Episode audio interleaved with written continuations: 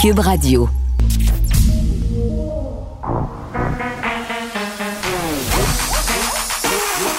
Elle a une opinion sur tous les sujets. Pour elle, toutes les questions peuvent être posées. Geneviève Peterson. Cube, Radio. Salut tout le monde, j'espère que vous allez bien. Bienvenue à l'émission. Merci de vous joindre à moi pour les deux prochaines heures et demie. J'avais envie qu'on commence avec une bonne nouvelle. Hein? Aujourd'hui, on en manque un tantinet ces temps-ci. Euh, clairement, le début de cette campagne de vaccination en est une, mais là, Santé Canada qui a donné son feu vert au vaccin développé par AstraZeneca. Donc, le Canada qui va recevoir 500 000 doses des vaccins d'AstraZeneca dans les prochaines semaines. C'est ce qu'a annoncé Justin Trudeau. Euh, bon, on a accordé ce feu vert-là aujourd'hui, vendredi. Ça vient s'ajouter aux doses du vaccin Pfizer. Donc, toute porte à croire euh, qu'on est en train de régler notre problème de dosage. Ça va vraiment accélérer euh, le processus. En plus, le vaccin d'AstraZeneca se conserve au congélateur conventionnel. On sait que le vaccin Pfizer doit le garder dans des conditions particulières. On avait euh, quand même, avec la nouvelle génération, là, euh, abaissé, si on veut, euh, les, restrictions par rapport au point de congélation. Je crois que c'est on est passé de moins 80 à moins 20, mais tout de même, ça posait encore problème. C'est la semaine de relâche aussi qui va commencer dès lundi plein d'enfants, plein d'ados sont quand même assez contents de tout ça parce que je pense qu'on avait quand même besoin d'un petit break. Puis je comprends les gens qui disent ouais, mais les enfants ont été arrêtés très très longtemps. Ben oui, sauf que euh, c'est lourd l'école en ce moment. C'est lourd avec le port du masque, c'est lourd les consignes sanitaires que les enfants doivent suivre sans arrêt, c'est lourd l'ambiance aussi se faire parler de la COVID tout le temps, le rattrapage scolaire. Moi, je pense vraiment qu'on en avait besoin de cette semaine de relâche-là qui vient avec des assouplissements sanitaires. On nous donne un break collectif. Faudra pas en abuser. Je pense qu'il faut se le rappeler euh, quand même. Euh, en tout cas, moi, il faut que je me le rappelle souvent parce que j'ai tendance à penser qu'il faut en profiter avant peut-être euh, qu'on revienne à des règles moins, moins souples un truc qui a passé un peu dans le beurre lors de cette annonce euh, par rapport à l'assouplissement des règles sanitaires, les personnes seules. Les personnes seules, comme à Noël, vont pouvoir se joindre à une autre bulle familiale. Petite précision quand même, là, euh, tu peux rejoindre une autre bulle familiale, mais tu peux pas. Euh, il faut que autrement dit, il faut que tu restes avec cette bulle-là tout au long de ta semaine. Là. Tu peux pas, si tu es une personne seule, visiter plein de familles. Non, non, il faut que tu en choisisses une, ta préférée. Euh, euh, puis que tu restes avec eux autres. Puis évidemment, on évite de se rassembler dans les domiciles. Euh, les atoupissements aussi visent, on le sait, on en a parlé beaucoup, là, les salles de cinéma, ça rouvre aujourd'hui. D'ailleurs, on aura un propriétaire de salle tantôt. Est-ce qu'il y a bien des gens au rendez-vous? Ça commençait aujourd'hui, là. A déjà des, des, des, films qui se sont projetés ce matin dans différentes salles du Québec rouvre les piscines aussi, les arénas, euh, reprise des activités sportives, récréatives euh, à l'extérieur. On vous rappelle que c'est un maximum de huit personnes de résidences euh, différentes. Et pour le couvre-feu, mais ben, ça reste à 20 heures en zone rouge, prolongation jusqu'à 21h30 dans les régions qui sont en palier orange. Hey, c'était le festival du tweet maladroit. bon, ce festival-là dure quand même euh, depuis longtemps et euh, se perpétue à chaque jour. Tout d'abord, il y a eu Denis Coderre. Denis Coderre qui nous a parlé des problèmes techniques qu'ont eu ses parents pour se faire vacciner. Euh, vous vous en rappelez, hier, Christian Dubé il a fait allusion en point de presse, le site où on peut prendre rendez-vous. Là, Clic Santé a connu quelques ratés, il y avait beaucoup d'affluence. Mais dans le tweet de M. Coder, bon, on parlait évidemment des problèmes que ses vaccins ont, que ses parents ont eu à se faire vacciner, de la façon dont Christian Dubé avait réglé la situation.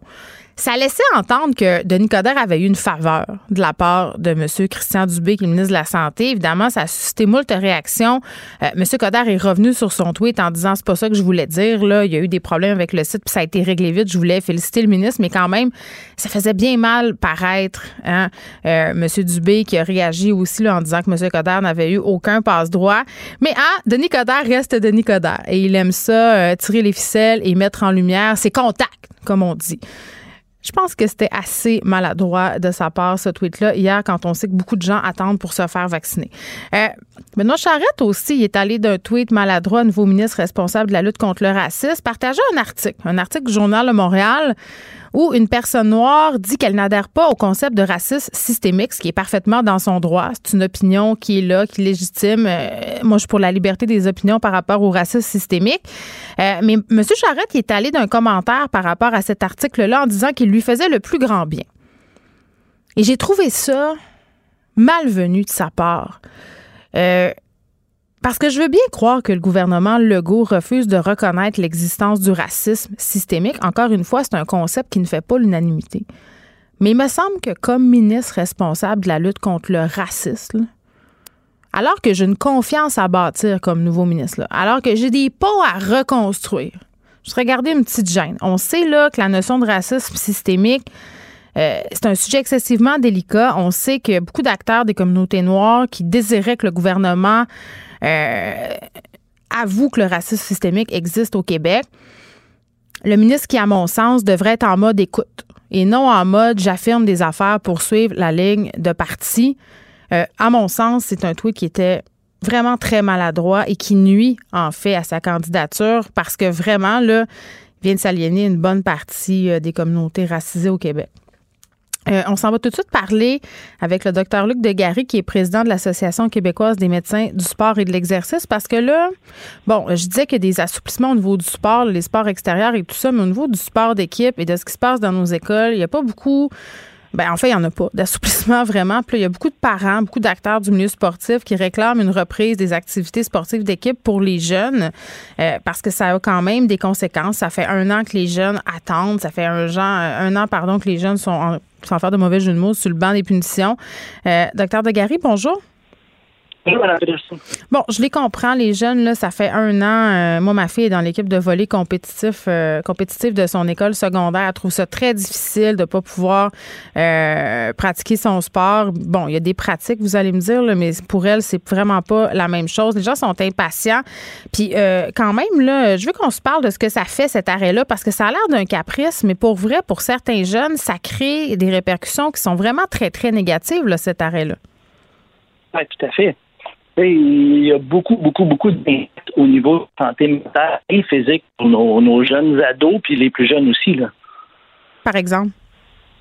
Euh, bon, ben, on sait, on sait que l'activité physique chez les jeunes a beaucoup d'éléments positifs. Mm-hmm. euh, bon, c'est facile, ça aide contrer le décrochage scolaire, ça va améliorer bon leur santé cardiovasculaire, l'équilibre, la force, euh, même leur masse osseuse qui va perdurer dans le temps euh, en tant qu'adulte peut diminuer les risques d'ostéoporose.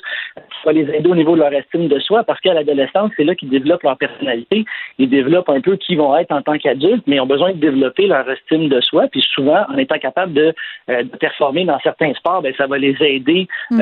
à aller plus loin, et à repousser leurs limites ça améliore les, capacités cognitives, ça va diminuer l'utilisation de psychostimulants, euh, et j'en passe. Là. On pourrait en parler pendant, pendant plusieurs heures si on veut. Ben oui, puis on, Oui, allez-y. Allez-y, allez-y, allez-y, allez-y.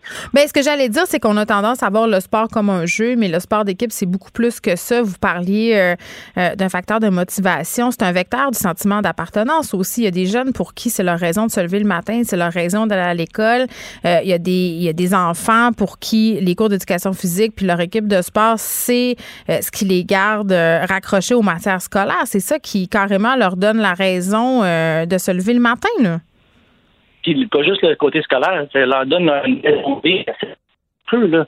Euh, il y a certains jeunes, justement, comme votre fille, elle, d'aller courir. Hey, docteur de Gary, le, son est très, très mauvais en ce moment. Est-ce que vous pouvez vous déplacer? Non, c'est pas de votre faute. Est-ce que vous pouvez vous déplacer un petit peu euh, près d'une fenêtre? là? Vous avez l'air dans un tunnel. Oui, oui. Oui, oui, ça, ça va bien, là. Mais donc, on, se disait que pas juste sur le plan scolaire, euh, le sport est un vecteur de motivation. Non, c'est pour la vie en général. on, si on pense à votre fille qui peut pas jouer au volleyball depuis longtemps, euh, peut-être que la raquette, c'est bien le fun une fois de temps en temps, mais sur une base régulière, euh, elle sera pas capable de l'accomplir. Il y a une étude canadienne qui est sortie récemment puis qui disait qu'à 75% des jeunes ados ont clairement augmenté leur temps d'écran, ont diminué leur minute de sport à chaque à chaque jour. Donc ça, ça a un impact. Mais ça, c'est tellement vrai. Sur toutes les sphères. C'est tellement vrai parce que moi, j'ai bien beau dire euh, let's go la gang, on va sortir prendre des marches, on va se mettre au ski de fond. c'est clair que c'est moins le fun que de faire euh, des sports d'équipe à l'école.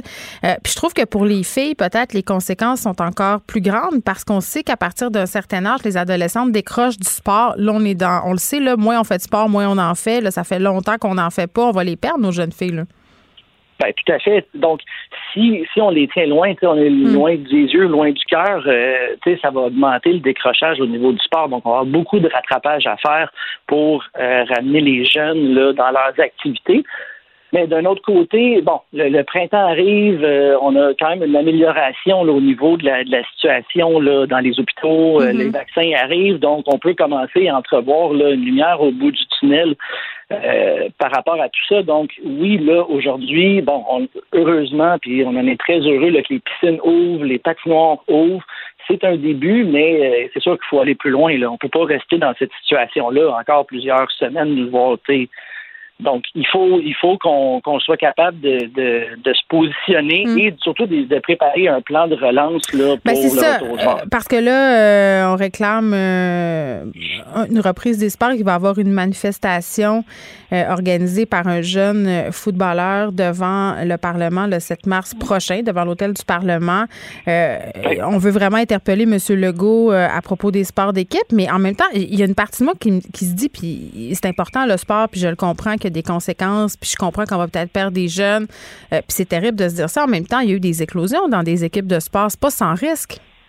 Mais il n'y en a pas vraiment pas eu beaucoup. Il y en, a, eu, il y en a eu quelques-unes dans les mhm. sports études. Mais là, après ça, la question à se poser, c'est est-ce que c'est arrivé quand il était sur le terrain de tennis ou c'est arrivé dans la classe? Parce que quand il passe plusieurs heures dans la même classe, ou après ça, qu'il voyage en autobus, euh, tu sais, qu'il dîne dans l'autobus. Donc, c'est là que ça se passe. Rend plus penser euh, à ce niveau-là. Mais il faut comprendre que la population va devoir respecter les règles. il faut, il faut faire attention. On veut, on veut on veut repartir les sports, mais il va falloir le faire de façon euh, très sécuritaire. Euh, la santé publique a beaucoup de craintes par rapport au, rassemblement, que ce soit avant, après. Oui, les parents qui voyageaient, les, les, parents qui voyageaient les jeunes athlètes dans la même voiture pour aller à des parties d'hockey, on a vu ça. Là. Exactement. Donc là, il va falloir que il n'y aura pas de covoiturage. Euh, les athlètes qui sont arrivés vont être déposés en avant de la patinoire. Les plus jeunes, bon, il va falloir trouver des moyens de s'organiser pour les changer, mais il faut que les gens respectent. Il faut que les gens fassent attention, soient prudents, parce que sinon, on va avoir un retour en arrière qui va être encore pire. Oui, puis l'idée de faire des tests rapides, peut-être aussi, euh, pourrait être envisagée. pas ça peut être envisageable. Il faut pas oublier que ça coûte, euh, ça a quand même des, des, des coûts monétaires. Euh, les tests rapides ne se font pas non plus tout le temps en l'espace de deux minutes. Là. Il y a quand même, euh, il y a quand même un certain délai. Donc c'est pas, c'est pas toujours la stratégie qui, qui, est la plus facile qu'on peut dire ah ben go on fait des on fait des tests rapides. Donc il y a quand même hmm. une logistique derrière ça qui va devoir s'organiser. Et bon, on peut pas faire ça. On s'entend, on peut pas faire ça en l'espace de, d'une semaine. Il faut planifier les choses. ça prend un plan. Euh, ça prend un plan. Donc, nous, on a déjà commencé là, euh, avec l'équipe de Mme Charret, là, euh, la, ministre déléguée au sport et loisirs. Dans le fond, on a, on a commencé à mettre sur table les, euh, les modes solutions, de quelle façon on peut s'organiser. même chose avec les plans, les différents plans qu'on va reviser là, de la, des fédés des sports qui devraient avoir un plan relativement uniformisé qui devrait sortir là, dans les prochains jours. Donc, il y a un gros momentum, les choses bougent, c'est rassurant, c'est encourageant, mais c'est ça, faut il faudra, il faudra, il faudra quand même attendre euh, les chiffres au retour de la relâche, le voir euh, comment, euh, si ça reste stable ou si on a une flambée des cas. je rappelle cette manifestation qui doit avoir lieu le 7 mars. nombreux parents, sportifs, acteurs du milieu sportif qui réclament une reprise d'activité pour les jeunes. Docteur Luc Degary, mm-hmm. merci, qui est président de l'Association québécoise des médecins du sport et de l'exercice. Geneviève Peterson. Une animatrice pas comme les autres. Cube Radio. On est avec Nicole Gibault. Nicole, salut. Bonjour Geneviève. Bon, on va revenir sur cette histoire absolument effroyable. On en a parlé un peu plus tôt. Euh, je crois que c'était en début de semaine, un psychoéducateur retraité qui avait acheté une jeune fille en Afrique à sa mère, une jeune fillette de 8 ans, euh, pour en faire son esclave euh, sexuelle. Puis vraiment, là, c'est terrible cette histoire-là. Lorsqu'elle n'écoutait pas ou ne faisait pas ce qu'il demandait, il se fâchait, il la frappait. il appelait même sa mère. Il appelait même sa mère et sa mère disait à sa fille qu'elle devait continuer que, bon, elle avait signé un contrat. Euh, puis quand même, les circonstances dans lesquelles euh, a été retrouvée cette jeune fille-là euh, sont quand même assez importantes. C'est le hasard. On a fouillé la résidence de ce pédophile-là, Sylvain Villemer. Puis c'est une petite fille qui a répondu à la porte et là, on s'est rendu compte qu'elle était là finalement puis qu'elle servait d'esclave sexuelle. Et là, bon, on a parlé de tout ça. On se demandait, tu posais la question, est-ce qu'on va demander une évaluation pour voir si c'est possible de le faire déclarer délinquant dangereux. Et là, force est de croire que c'est vers là qu'on s'en va. Ah, c'est clair, parce que dans ce dossier-là, le contexte dont on avait parlé en début de semaine, c'est mhm. exactement ceci. C'est vraiment une esclave sexuelle. Et il n'y a pas de doute là, que le tribunal s'en allait vers, ou enfin la procureure de la Couronne avait demandé, euh, ou avait évoqué la possibilité de le faire déclarer délinquant dangereux. Pour ça, le code criminel donne des étapes à suivre. Alors, que, que monsieur l'accepte ou qu'il ne l'accepte pas, les procédures qui doivent être faites ou les étapes qui doivent être faites dans ce genre de dossier pour déclarer quelqu'un délinquant dangereux ou la ou délinquant contrôlé, là, qui serait le pendant si mhm. jamais euh, il, passe pas l'étape, c'est ça prend une évaluation euh, psychiatrique. Ils n'ont pas le choix là. Alors le monsieur qui dit qui voudra. Ils l'ont amené de force parce que c'est une ordonnance du tribunal, parce qu'il s'en va vers cette demande-là. Il a acquiescé à la demande. Mais il dit que même s'il va, à Pinel, il va pas collaborer. Ben, c'est correct, ça va faire partie du rapport. c'est exactement ce qui va faire partie du rapport. Monsieur refuse de collaborer. Euh, et puis, bon, il par toutes sortes de méthodes. Euh, ils vont lui poser certaines questions, mais c'est, c'est vraiment, c'est, c'est vraiment plate pour lui parce que, et de un, euh, ça peut arriver à une demande de délinquant dangereux qui va être accordée au lieu de délinquants contrôlés. Il y a peut-être quand même des choses à dire. Là. J'essaie même pas de le protéger, c'est pas ça que je dis, mais mais il y a des choses, tu sais, de, de s'asseoir les deux bras croisés puis taper ses des pieds, là, ça ça l'aidera pas du tout. De toute façon, ils vont rendre une décision, euh, pas une décision, mais ils vont euh, l'évaluer, ils vont écrire un rapport, ils vont indiquer tout ce qu'il y a de, mais ça change rien, là, qui, qui veuille ou qui veuille pas, là, tu sais. Alors, euh, évidemment, cette ordonnance-là doit être à force d'un jugement. donc, il est, il est envoyé à Pinel pour ce genre d'examen-là. Puis ça prendra le temps que ça prendra, puis ils vont renouveler les ordonnances au pire aller, là, peut-être pour, euh, tu sais, mettons qu'on est sur le bord, là, il y aurait peut-être un moyen d'ajouter un autre dix jours de plus, on ne sait jamais. Mais c'est sûr que ça prend ça comme étape, c'est indiqué dans le code criminel. Quand même garder euh, cette jeune fille-là trois ans, Nicole. C'est ça. Trois ans où il a agressé sexuellement. Elle avait huit ans. Tout l'importance pour mettre euh, Rivard, Amélie Rivard, dans ce dossier-là, comme procureur de la Couronne, Hmm. de passer toutes les étapes, une à une, sans, sans hésitation. Et c'est ce que ce qu'elle a demandé au tribunal de faire. Bon, une histoire quand même assez saugrenue. Un juge soupçonné d'avoir acheté de la cocaïne prend sa retraite. Là, ce dossier-là, euh, Geneviève, c'est une saga. Et, et je suis pas certaine que ça fera pas l'objet d'un film parce que ça n'a aucun bon sens. Euh, c'est quelque chose qui est presque pas vu euh, à l'intérieur de, de, la magistrature normalement. Là, je sais qu'il y a des cas exceptionnels, là, mais mais ça, c'en est tout un. Ça commence cette saga-là, si tu me permets, Geneviève, parce que ça fait ça fait des années. Ça fait huit ans. On va arriver à huit ans, là, puis on va terminer en disant ben non, ça n'a pas de bon sens cette saga-là qui commence en 2015, c'est suite à un procès. Souvenons-nous là, peut-être que ça va, ça va allumer là euh, facilement quand on parle peut-être pas de l'opération Écrevisse là, mais c'est une vaste opération policière en 2010 qui avait mené à l'arrestation de plus de 60 personnes en Abitibi, trafiquants de drogue, gangsterisme, puis trois noms qu'on va se souvenir sûrement. Puis si on ne se souvient pas des noms, on va se souvenir de l'événement. Denis euh, Lefebvre, mhm. Serge, Pomerleau, puis Yves Denis. Pourquoi? Ce sont les trois évadés en hélicoptère d'Orsainville. Ah oui, mon Dieu, ben oui. C'est ça. Alors là, on a, je te dis, c'est une saga. Là. Alors dans ce dossier-là, ces gens-là faisaient partie de l'opération Écrevisse. Il y avait un délateur là-dedans au procès qui a dit, écoutez, euh, moi là, je déclare avoir, il a, témoigné, qu'il a vendu pour à peu près 100 000 de cocaïne au juge Giroir. OK, c'était pas un petit quart de coke une fois, une fin de semaine au chalet, là? Ben lui a fait un témoignage général. Je sais pas si on l'a cru ou pas cru. C'est quand même un délateur là. Oui, c'est ça. Souvent on est euh, bon. Mais mais en plus il y avait une vidéo euh, sur une transaction. Puis ça c'est partout dans tous les journaux depuis huit ans là. Il y avait une vidéo qui montrait euh, le, le, à l'époque qu'il était criminaliste passer quelque chose, une petite enveloppe pliée là, euh, et, et en dessous d'un document, dans un dans un endroit X là, à quelqu'un et euh, et ça, ben, cette personne-là a dit, ben ça, c'est un petit cachet, c'est une transaction de cocaïne, ce qu'il a toujours nié. Bon, ça, ça, ça, ça, évidemment, là, ça fait pas l'affaire de personne. Euh, puis il est nommé juge par la suite, parce que après ça, il est nommé juge à la Cour supérieure. C'est pas n'importe quel euh, tribunal quand même, la Cour supérieure du Québec, euh, de, de, au Québec, et, et, et il est nommé. Euh, il faut qu'il soit plus, qu'il n'y ait pas de blanche. Et quelqu'un a témoigné dans ce procès-là à cet effet-là. Donc, on a commencé une première enquête, Geneviève, Mhm. le Conseil de la magistrature. Puis, les, les résultats n'ont pas été nécessairement concluants parce qu'il n'y avait pas de preuve hors de tout doute raisonnable. Bon, on l'a pas destitué. Puis, on a estimé que ça n'avait pas été nécessairement fait, toute euh, cette preuve-là.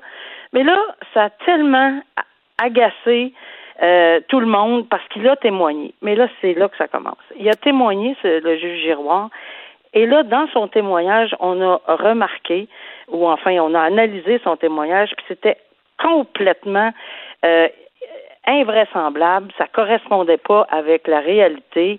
On, on, on déclenche une deuxième enquête au Conseil de la magistrature, puis on dit là, là, t'as voulu, vous avez voulu tromper le comité, vous avez voulu, vous avez menti sur votre consommation. Puis là, il y a d'autres témoins. C'est pas juste un délateur. Là. Il y a une dame sans antécédent judiciaire qui était présente, dit-elle, euh, qui l'a vu, qui est, c'est- c'est- bon, Euh, un policier de la GRC en 1990. Et évidemment, euh, à l'époque, c'était la ministre de la Justice, euh, euh, Jody Wilson euh, qui a dit non, là, ça n'a plus d'allure. là. Il faut absolument qu'on déclenche quelque chose là-dedans, puis qu'il y ait une enquête approfondie, d'où les témoignages que je viens de dire. Puis là, ça, ça Ah ouais. a mené à une, une, une dem- demande de destitution, évidemment, une décision. Mais là, il n'arrête pas de contester. Mais moi, j'ai une question, Nicole. Euh, Ben, je sais, ça dure depuis huit ans, mais si il est destitué, est-ce qu'il va avoir droit à sa pension de juge? Tout à fait. Et c'est là. Hey là que- là! Non, mais c'est ça. Là, ce matin, on apprend parce qu'à toutes les minutes, là, depuis ce matin, il y a des choses nouvelles que. Oui, oui. Là, on apprend, là, on apprend ce matin là, que avant d'être officiellement destitué, c'est tout le temps comme ça que ça arrive, là, euh, juste comme à la dernière minute, alors a tout épuisé les recours, il a démissionné. Démissionner veut dire qu'il va obtenir sa pension euh, de juge à la Cour supérieure 155 000 par année à vie. Et il a reçu son salaire.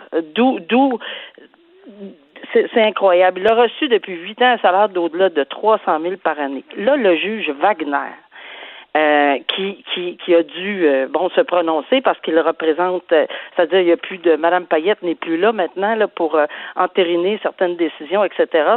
Euh, et, et il a dit dans quelque chose que j'ai jamais vu pour moi encore une fois. il a dit dans, dans, dans une déclaration là, que là, il faut faire quelque chose parce que ça n'a plus de bon sens. Il y a, il y a eu un communiqué très dur qu'il a émis le juge Wagner en disant là, il faut réformer ce système-là. C'est absolument nécessaire. Ça peut plus se reproduire. On, peut- on peut se reproduire. On peut pas avoir quelqu'un qui pendant huit ans fait 300 000 pièces par année puis il n'a pas siégé ou à peu près pas, et qui va avoir 155 000 à vie. Alors, euh, je pense que tout le monde est d'accord. En ce moment, le, le, le ministre de la Justice, euh, Lametti, euh, a dit, écoutez, on, on va reviser ça, ça n'a aucun bon sens. Ça prenait peut-être une... dé- Mais là, c'est c'est- c'est- c'est acquis, là. Il va l'avoir à vie. Il a eu son salaire pendant huit ans, et c'est terminé. On n'entendra plus jamais parler autre Ah, que... il il mort va- de rire? ben, je sais pas. Alors, euh, et il n'y a jamais eu de condamnation pour trafic ou quoi que ce soit. Mais c'est pas ça qui l'a mené à sa destitution ou, ou à ceci. C'est l'ensemble de l'œuvre, les témoignages de plusieurs personnes, le fait qu'on a dit, c'est clairement, vous avez vous avez voulu tromper le Conseil de la Ben magistrature. ça, puis Ça la quantité, là, je veux dire, ça n'avait pas l'air d'être un consommateur euh, occasionnel. Non. En tout cas, je- les juges sont des humains, là. euh, à un moment là, donné, tout le monde a droit à l'erreur, mais là, on est, on est pas mal On est pas mal plus que. Hein? c'est désolant, là, parce qu'on a-tu besoin de ça encore une fois, comme épine ben, pour dans briser, le Pour briser la vision du public envers le système de justice. Puis, tu sais, bon, on se parle aussi de cette juge du tribunal administratif du Québec qui a été incapable de produire euh, des jugements, là, 427 dossiers qu'elle a entendus été congédiée par la Cour supérieure, mais quand même, euh, cette femme-là, euh, qui n'était pas capable de livrer la marchandise. On voit rarement ça, Nicole, quand même. Explique-nous un peu euh, qu'est-ce qui s'est passé, puis dans quelle mesure une juge n'est pas capable. dans son cas, je pense qu'elle dit qu'elle était épuisée, là, mais c'est quand même. Moi, ça fait très longtemps que j'entends parler, tout comme le dossier de M. Giroir, d'ailleurs. ça fait très longtemps que j'entends parler de cette juge administrative qui, là, aujourd'hui, perd son appel, là, puis il sera destitué. Katia Gagnon je pense, je pense qu'elle a été, pas je pense, elle a tellement été avisée. Moi, je m'en, c'est comme si à chaque fois qu'il arrivait quelque chose, on lui remettait euh, en plein visage la, la nécessité de rendre des décisions. Tu sais, nous, à la, euh, dans les tribunaux, on a quand même des délais. Il y a quand même des délais pour produire des décisions euh, qui sont dans le code de procédure civile et on a une lettre du juge en chef quand on produit pas nos décisions immédiatement. OK, elle en a eu une, elle en a eu deux. 427 dossiers, ça ça, tient pas la route, là. Et c'est une accumulation, une accumulation. Mais oui, ça se peut que quelqu'un. Écoute, je, moi, j'ai pas de problème. Je connais des collègues, moi-même, ça m'est arrivé de, dire Ah, oh, non, je suis pas capable cette semaine. Là, je vais être obligé de reporter d'une semaine. C'est pas, c'est pas de ça qu'on dit. Mais vous avez trois mois, je pense, pour rendre un jugement. Est-ce que c'est ça? Oui, puis il y en a dans, avant, si je ne m'abuse, on a, on a, en tout cas, on se fait envoyer une lettre là, euh, solide d'après six mois, là, ça c'est clair. Un petit rappel à l'ordre. Solide, là. Euh, puis même maintenant, je pense qu'ils le font après trois mois. Tu as tout à fait raison. Mais tout ça pour dire que, je veux dire, c'est l'accumulation, puis ça tient pas la route. Puis je pense que toutes ces excuses, c'était moi, j'appelle ça souffrir d'une cause. Oui, mais c'est à cause de telle chose. Je peux pas faire ça. Oui, mais c'est à cause de. Je vais la, je vais la garder. Je vais la garder, ça, Nicole. Souffrir de cause. et, et, et, effectivement, c'est à cause de ma, ma, ma, ma, voyons, ma, mon épuisement. Secrétaire. Ma, secrétaire. Oui, mon épuisement, ma secrétaire. C'est à cause de ci, c'est à cause de ça. Il y a tellement de c'est à cause là, dans la vie, là, ça n'a pas de bon sens. Moi, je l'ai entendu sur le banc, mais ça, c'en est un cas de c'est à cause. Là. Alors ici, on a vraiment quelqu'un qui, qui, qui, par tous les moyens, je pense qu'elle a eu toutes les chances au monde de remédier à la situation, mais non, elle continue et elle persiste et signe, et là, c'est assez. Là. La Cour supérieure a dit là, c'est assez, là, c'est terminé. Là. Euh, ça se peut pas qu'une avocate euh, qui agissait comme décideur, on s'entend depuis de nombreuses années, hmm. sache pas, parce qu'elle dit à un moment donné, oui, mais je savais pas que ça pouvait mener jusqu'à la destitution. Elle est représentée par avocat. En plus. Donc, elle, il n'y aura pas droit à sa pension de juge. Euh, peut-être qu'elle va démissionner. Ah. Ben, écoute. Ben, qu'est-ce que tu veux? Je, c'est pour ça qu'il faut vraiment se pencher sur cette situation-là. C'est alarmant de voir, évidemment, cette situation-là. L'autre situation est encore pire, là, si on calcule. On s'entend-tu qu'il démissionne? Euh, c'est clairement stratégique, ils le savent et elle le sait qu'elle ben aura droit à, cet argent-là. c'est quelque chose ben comme 158 000 jusqu'à la fin des temps. Là. Peut-être dans son cas, ce ne sera pas le montant, mais euh, c'est effectivement le montant pour le juge Giroir. C'est ça. C'est l'ex-juge Giroir parce qu'il faut pas se tromper. Non. Merci, euh, Nicole. Je te souhaite une excellente fin de semaine. On se retrouve lundi. Merci. À bientôt. Bye-bye. Vous écoutez Geneviève Peterson. Cube Radio. Bon, la bonne nouvelle du jour, le vaccin AstraZeneca qui vient d'être approuvé par Santé Canada. On en parle avec Benoît Barbeau, qui est virologue, professeur au département des sciences biologiques de l'Université du Québec à Montréal. Monsieur Barbeau, bonjour. Bonjour, Mme Bon, on s'y attendait là, quand on s'est parlé un peu plus tôt euh, cette semaine de cette homologation par Santé Canada. Il faut dire que c'est une excellente nouvelle parce que ça va nous permettre d'accélérer euh, la campagne vaccinale. Oui, tout à fait. Quand même, de rajouter un autre outil, une autre approche à notre arsenal contre mm. ce virus, je crois que c'est un élément positif. Et puis, en plus, il y a des, avantages sérieux par rapport à ce vaccin. Donc, il faut d'une part euh, se réjouir du fait que son entreposage est beaucoup plus simple que celui de Pfizer, que donc c'est déjà moins coûteux. Euh, également, vous avez comme donc euh, une, approche qui est différente, donc possiblement complémentaire aux autres. Hmm. Vous avez donc plusieurs euh, avantages, mais il y a quand même d'autres éléments qui le rendent peut-être un peu moins intéressant, entre autres par rapport aux études qui ont été euh, effectuées en Afrique du Sud, qu'on voit déjà des limitations, mais ceci n'est pas exclusif, je dirais, à, ce vaccin. Bon, parlons des avantages, M. Barbeau. On est vendredi. on veut garder les gens de bonne humeur. Non, mais pour vrai, parce que c'est quand même une bonne nouvelle, là, parce que euh, cette semaine, quand on a annoncé le début de la campagne de vaccination pour les personnes âgées de 85 ans et plus, c'est-à-dire les citoyens qui sont nés avant 1936, euh, tout de suite, on s'est posé la question, puis les journalistes l'ont posé à M. Dubé aussi, là, faire déplacer ces gens-là. Parfois, 85 ans, c'est pas facile. Puis, un des c'est ça, un des enjeux qui était soulevé, c'était, ben écoutez, Pfizer, le vaccin, il faut le garder au froid. Là, avec AstraZeneca, les conditions de conservation du vaccin, c'est pas la même chose du tout. Donc, ça vient faciliter à ce niveau-là aussi, là.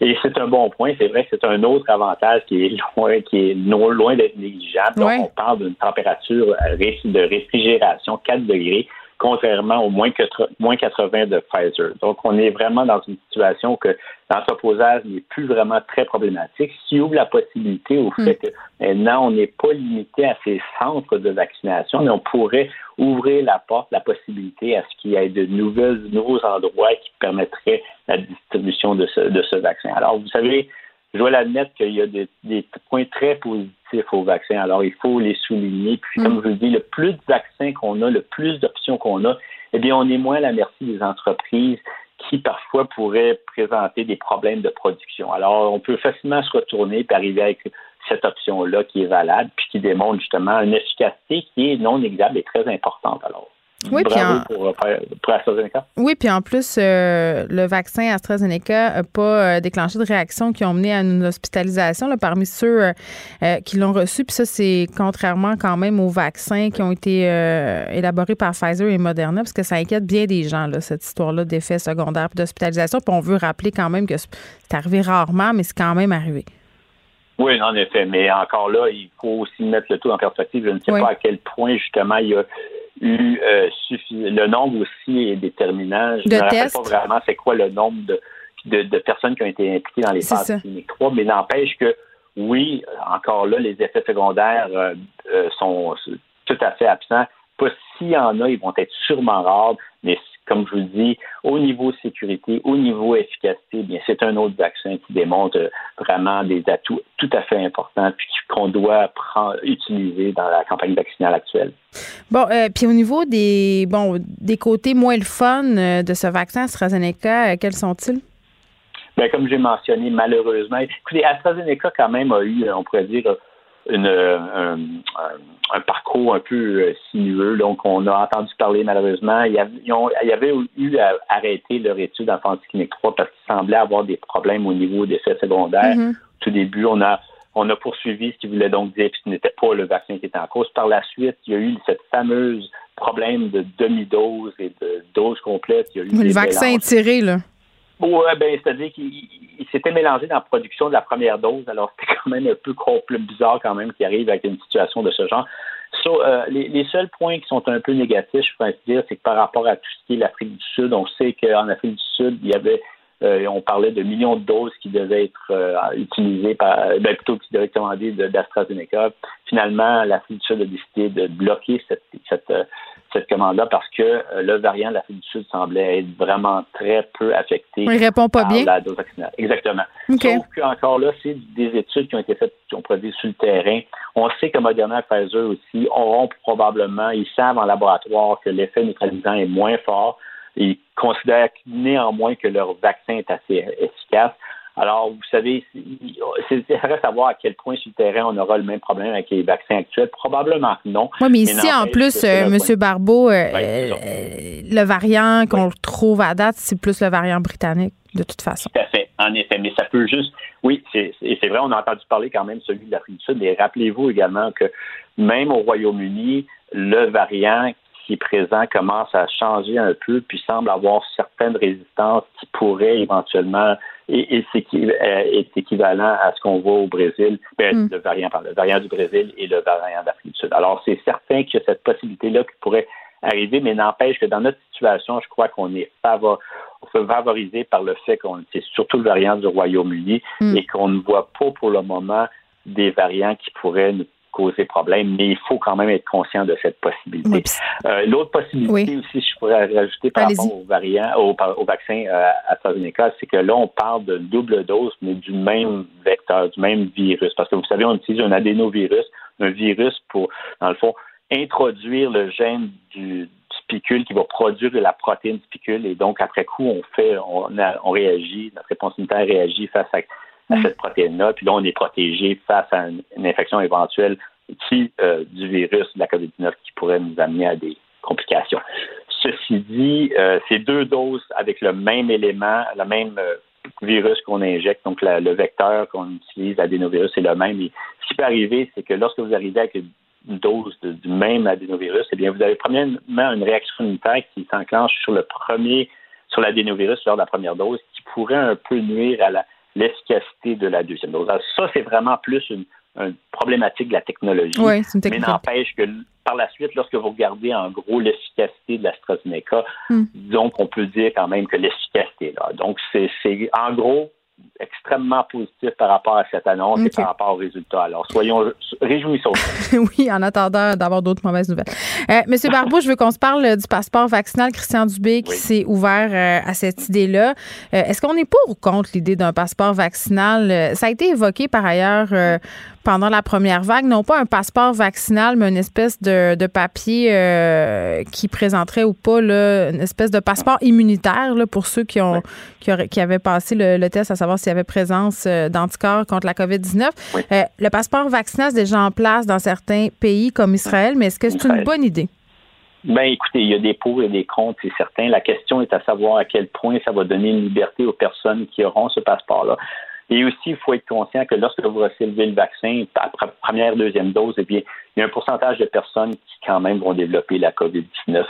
Et finalement aussi, on parle de développer la COVID-19 versus être contagieux. Alors, c'est pas nécessairement, ça, ne s'équivaut pas. En d'autres mots, vous êtes immunisé, vous allez être protégé face à développer la maladie, mais on a peu de données à savoir si on va être, en recevant le vaccin, on va à, quel point on va moins être susceptible à transmettre le virus hmm. lui-même. Donc, au niveau transmission, c'est très limité. On parle d'une efficacité probable, mais n'empêche que l'information n'est pas là. Ce que je veux dire, c'est que si vous êtes vacciné ou vous recevez ce passeport-là, eh bien, il faut comprendre que vous êtes, si vous pouvez quand même infecté, il n'y a aucun sens, c'est une possibilité, et que vous pourriez être contagieux. Et ce, ce passeport-là devrait donc ne pas être garant justement d'une immunisation, immunité complète face au virus hmm. de la personne qui le porte. Et donc, la liberté qu'on donne à cette personne-là va avoir aussi un, pourrait avoir un impact, surtout lorsqu'on si on les permettrait de sortir du pays et d'y revenir vraiment là, on commence à être dans un, domaine qui pourrait être risqué, nous créer ben, Puis je trouve ça délicat aussi comme sujet euh, parce que, euh, M. Barbeau, il y a bien des gens qui sont anti-vaccins, qui veulent pas se faire vacciner ou des personnes encore qui sont pas pour euh, vaccination obligatoire de la population, là, sans être nécessairement des anti-vaccins, qui disent que c'est une façon détournée euh, de, convaincre les gens d'aller se faire vacciner. Parce que c'est vrai que si je me fais vacciner puis que j'ai ce passeport-là qui me donne des avantages, puis que ceux qui ne l'ont pas, ben, ont pas ces avantages-là, tu sais, qu'est-ce que c'est finalement? C'est une obligation vaccinale.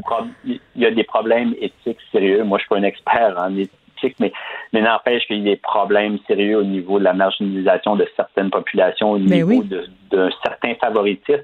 Et l'autre chose, évidemment, ben, dépendamment à quel niveau vous allez être situé dans les tranches d'âge, ben, c'est certain que ces avantages-là, vous allez l'avoir au moment que vous aurez droit au vaccin. Alors, et donc, conséquemment, votre passeport, ben, vous allez l'avoir plus tard que d'autres. Alors, il y, a, il y, a, quand même des situations très complexes, quand même une très, c'est très risqué, donc c'est sûr que c'est pas, c'est pas nécessairement, euh, ça pas l'accord de tous. Puis comme je vous dis, à mon point de vue, au niveau transmission du virus, on, c'est pas une garantie. Les, frontières en ce moment, on nous hmm. demande de ne pas trop euh, justement d'être en gros groupe et bien euh, de favoriser justement donner certains avantages à risque sur certaines personnes, sur les personnes qui ont été vaccinées eh bien, c'est malheureusement la possibilité, surtout dans le contexte où, au Canada et au Québec, on est, le pourcentage de personnes qui ont reçu le vaccin demeure mm. faible. Euh, c'est ouvrir la porte ou que d'un danger ou que d'une part on transmettrait plus le virus et qu'on aurait des variants qui pourraient vraiment arriver et nous créer plus de problèmes qu'actuellement. Ouais, bon, Christian Dubé s'est montré ouvert, il n'a pas, pas dit qu'il était pour. Donc, euh, ça, c'est la réponse que je fais à mon enfant quand il me dit Je peux-tu rentrer à minuit euh, vendredi soir, puis que je dis Je vais y penser. je sais très bien que la réponse est non. Benoît Barbeau, merci, qui est virologue et professeur au département des sciences biologiques de l'Université du Québec à Montréal. On se parlait de cette bonne nouvelle, le vaccin euh, AstraZeneca qui a été approuvé, homologué par Santé Canada aujourd'hui, ainsi que la possibilité d'un passeport vaccinal.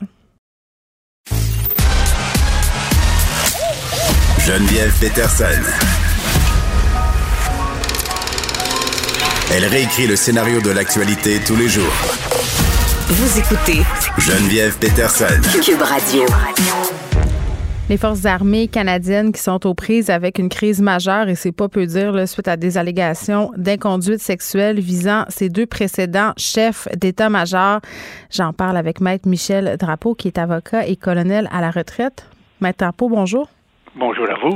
Bon, euh, juste euh, pour là, vous avez représenté l'ex-caporal Stéphanie Raymond qui a été victime d'inconduite sexuelle. Le récit a été raconté. Son récit, euh, bon, dans le magazine L'actualité, est à l'origine d'un rapport sur ce qu'on appelle, si on veut, la culture.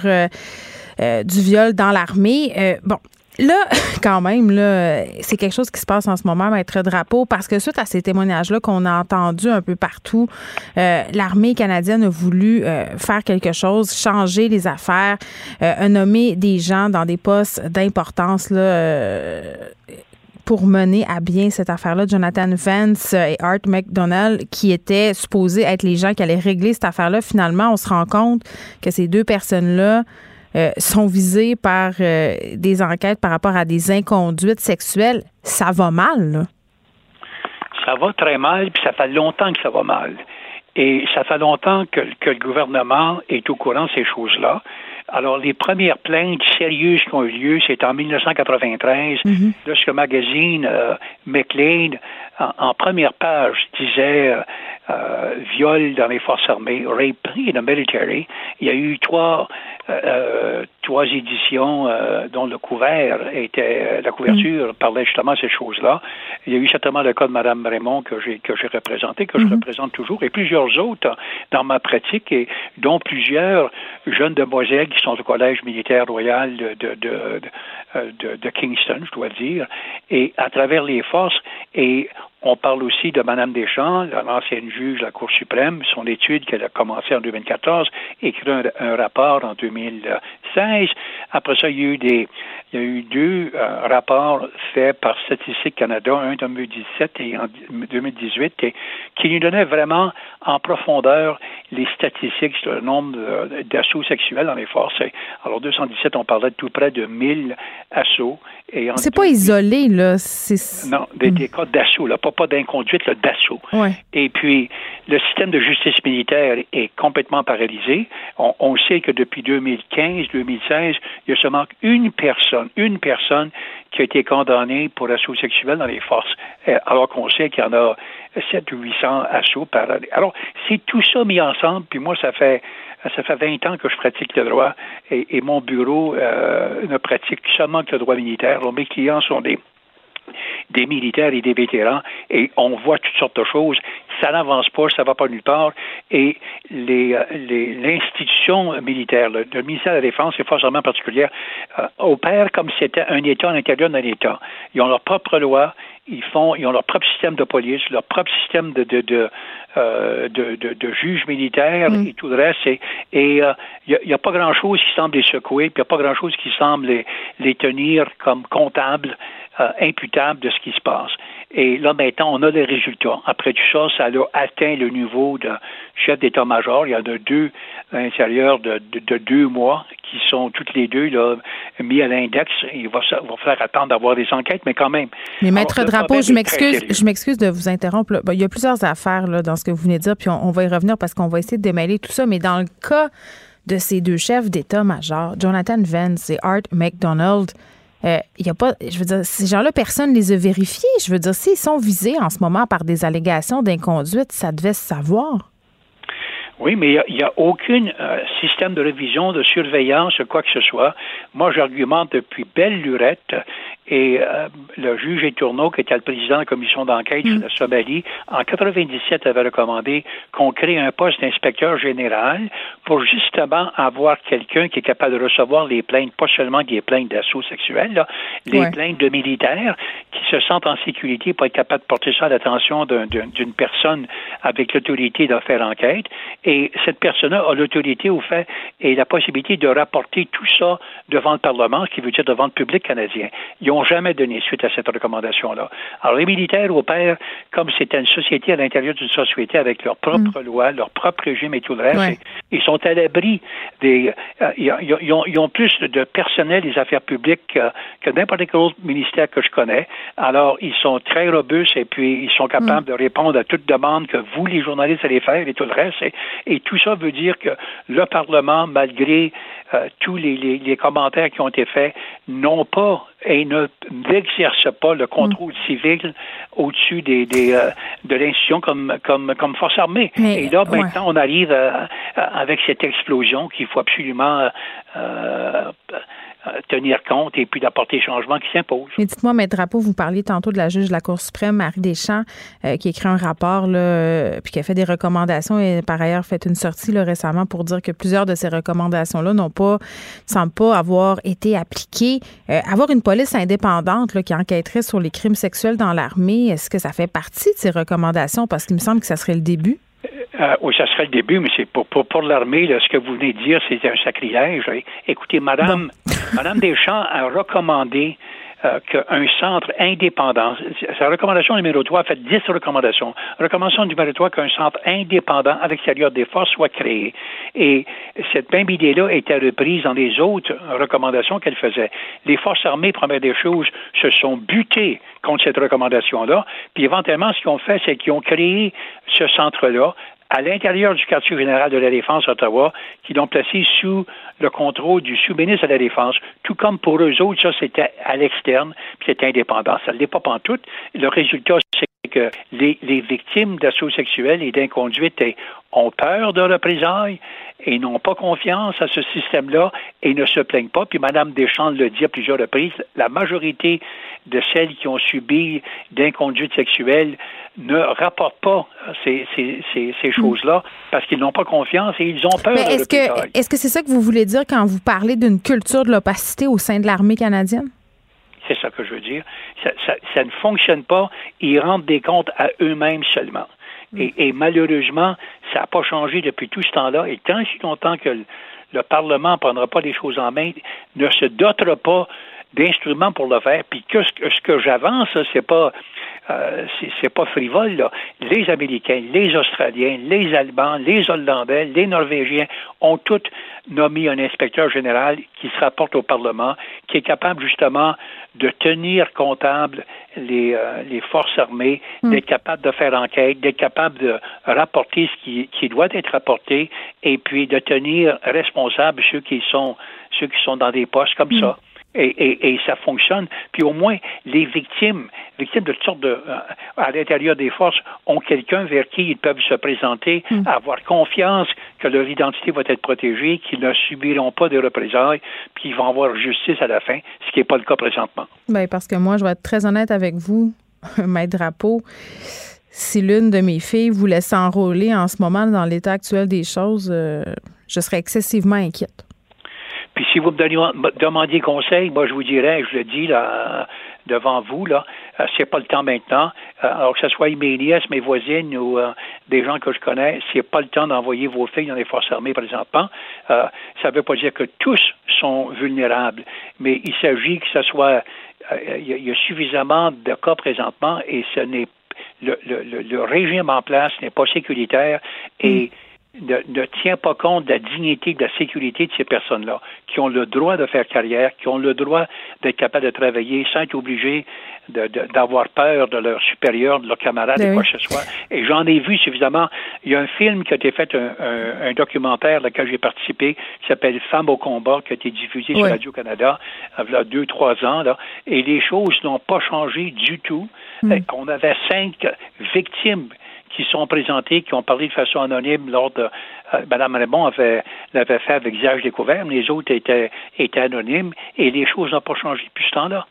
Mais qu'est-ce qui arrive? Vous me disiez tantôt que vous la représentiez toujours, euh, l'ex-caporal Raymond. Qu'est-ce qui arrive avec Stéphanie Raymond? Où s'en est cette C'est parce que son procès euh, à laquelle euh, la personne qui l'avait euh, qui l'avait agressé, du Oui. moins allég- allégamment, euh, avait été trouvée non coupable. Elle a porté la chose en appel devant la Cour martiale des cours d'appel, la Cour d'appel des cours martiales, et la Cour d'appel des cours martiales a, a- a- a renversé le jugement, a demandé qu'un nouveau jugement, euh, qu'un nouveau procès soit fait.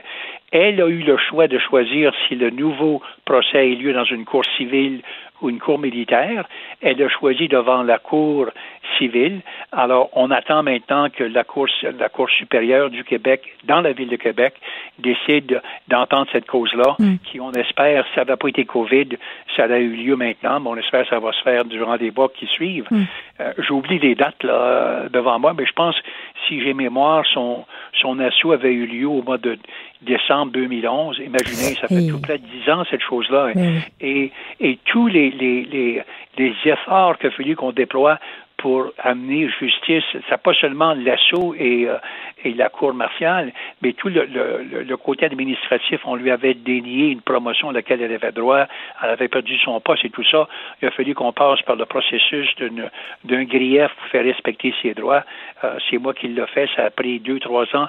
Finalement, on était capable de régler, à l'amiable les forces armées. Été fait avec, je dois dire, beaucoup de tact et de savoir-faire, mais particulièrement parce que c'était rendu une, personnalité publique à ce moment-là et il voulait plus croiser le fer. Oui, la mauvaise publicité, vous n'avez pas envie de. Ça, Malheureusement, il faut souvent en venir là. Maître Michel Drapeau, merci, qui est avocat, colonel à la retraite, les Forces armées canadiennes qui sont aux prises avec une crise majeure suite à des allégations d'inconduite sexuelle visant deux précédents chefs d'état-major.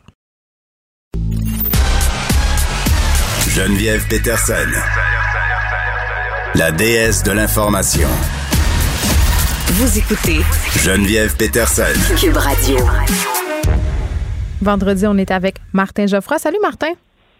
Salut Geneviève. Bon, tu voulais euh, qu'on poursuive notre discussion sur euh, le débat concernant la liberté académique qui se poursuit aussi dans l'espace public par ailleurs. Il se poursuit par ailleurs, donc pourquoi ne pas poursuivre? En plus. Mais en euh, mode solution, être- imagine. En mode solution, parce que ça m'a ça m'a piqué la semaine passée quand tu me dis là il faut s'adapter, il faut s'adapter. OK. Et puis euh, bien sûr qu'il faut s'adapter, puis c'est ça qu'on fait, que je fais moi depuis plusieurs années. Euh, on a commencé au SOFIR à faire des recherches sur la co-construction des savoirs. Et la solution à ce débat-là, parce qu'il faut le dire, ce débat-là, depuis le début, moi, je trouve que c'est un débat qui est euh, miné par euh, des options politiques de part et d'autre, euh, par des appellations que je, je dirais des fois euh, douteuses ou comme woke, isla, islamo, qu'est-ce qu'on, en France, la dernière, c'était islamo-gauchiste, euh, OK. etc. Tu veux dire qu'on qu'on se drape dans des dans des luttes sémantiques?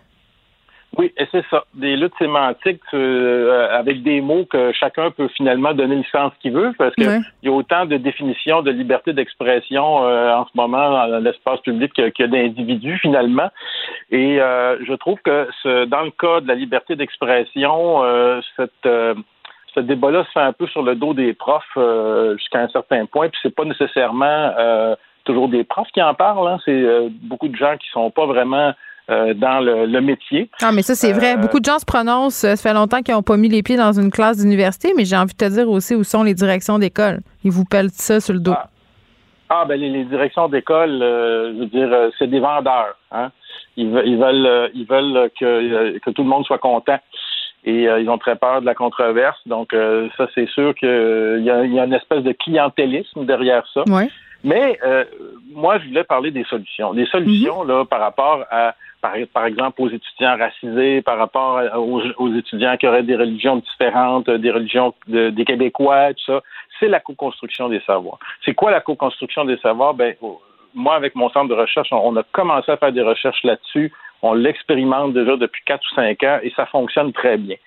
Euh, c'est quoi? Ben, c'est dans le fond, c'est d'impliquer l'étudiant dans l'enseignement et la recherche, de l'impliquer directement. Et quand je dis l'impliquer, là, c'est pas juste euh, faire un sondage pour savoir s'il aime son cours ou etc. Comme à etc. l'UQAM, là. tu Ouais, votes, tu votes le plan de cours, puis après, c'est fini. Ben, c'est ça. Non, moi, de toute façon, je suis pas pour voter le plan de cours ou des choses comme ça, mais par exemple, euh, dans mon centre de recherche, le Sophie, on a des étudiants de cégep, donc mes étudiants qui sont impliqués, qui font de la recherche avec moi depuis quatre ou cinq ans. OK, et j'en ai eu plusieurs qui sont passés. Et parmi ces étudiants-là, j'ai eu plusieurs étudiants racisés, euh, plusieurs étudiants aussi qui ont des, troubles d'apprentissage, par exemple, euh, des, troubles de déficit d'attention, euh, dyslexie, etc.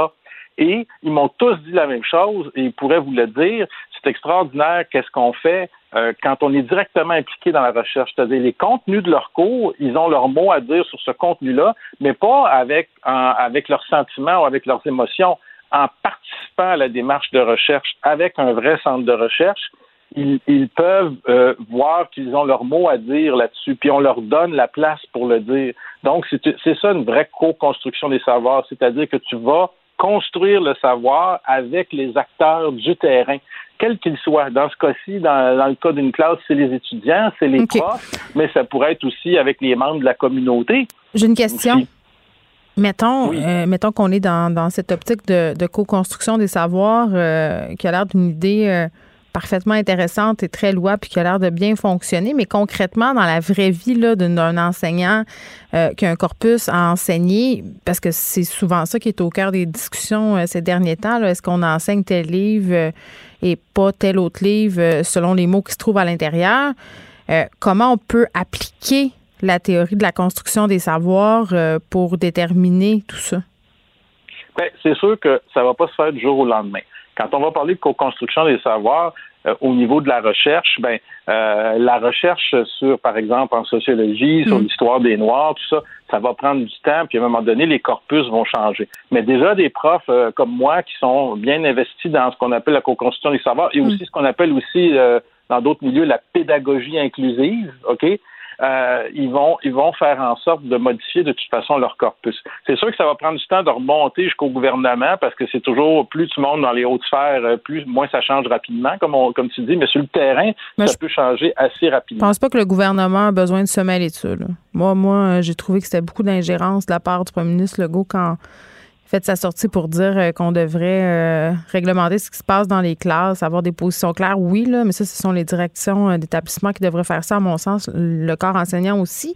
Mais, tu sais, Martin, par rapport à, la construction des savoirs, est-ce que ça pourrait aller, parce que j'essaie toujours de trouver mon exemple concret pour que les gens puissent bien comprendre ce dont on parle je me dis, est-ce que, euh, par exemple, un professeur pourrait discuter en début d'année des livres qu'il souhaite enseigner avec les étudiants, puis de, que ces décisions-là puissent être prises, prises d'un commun accord?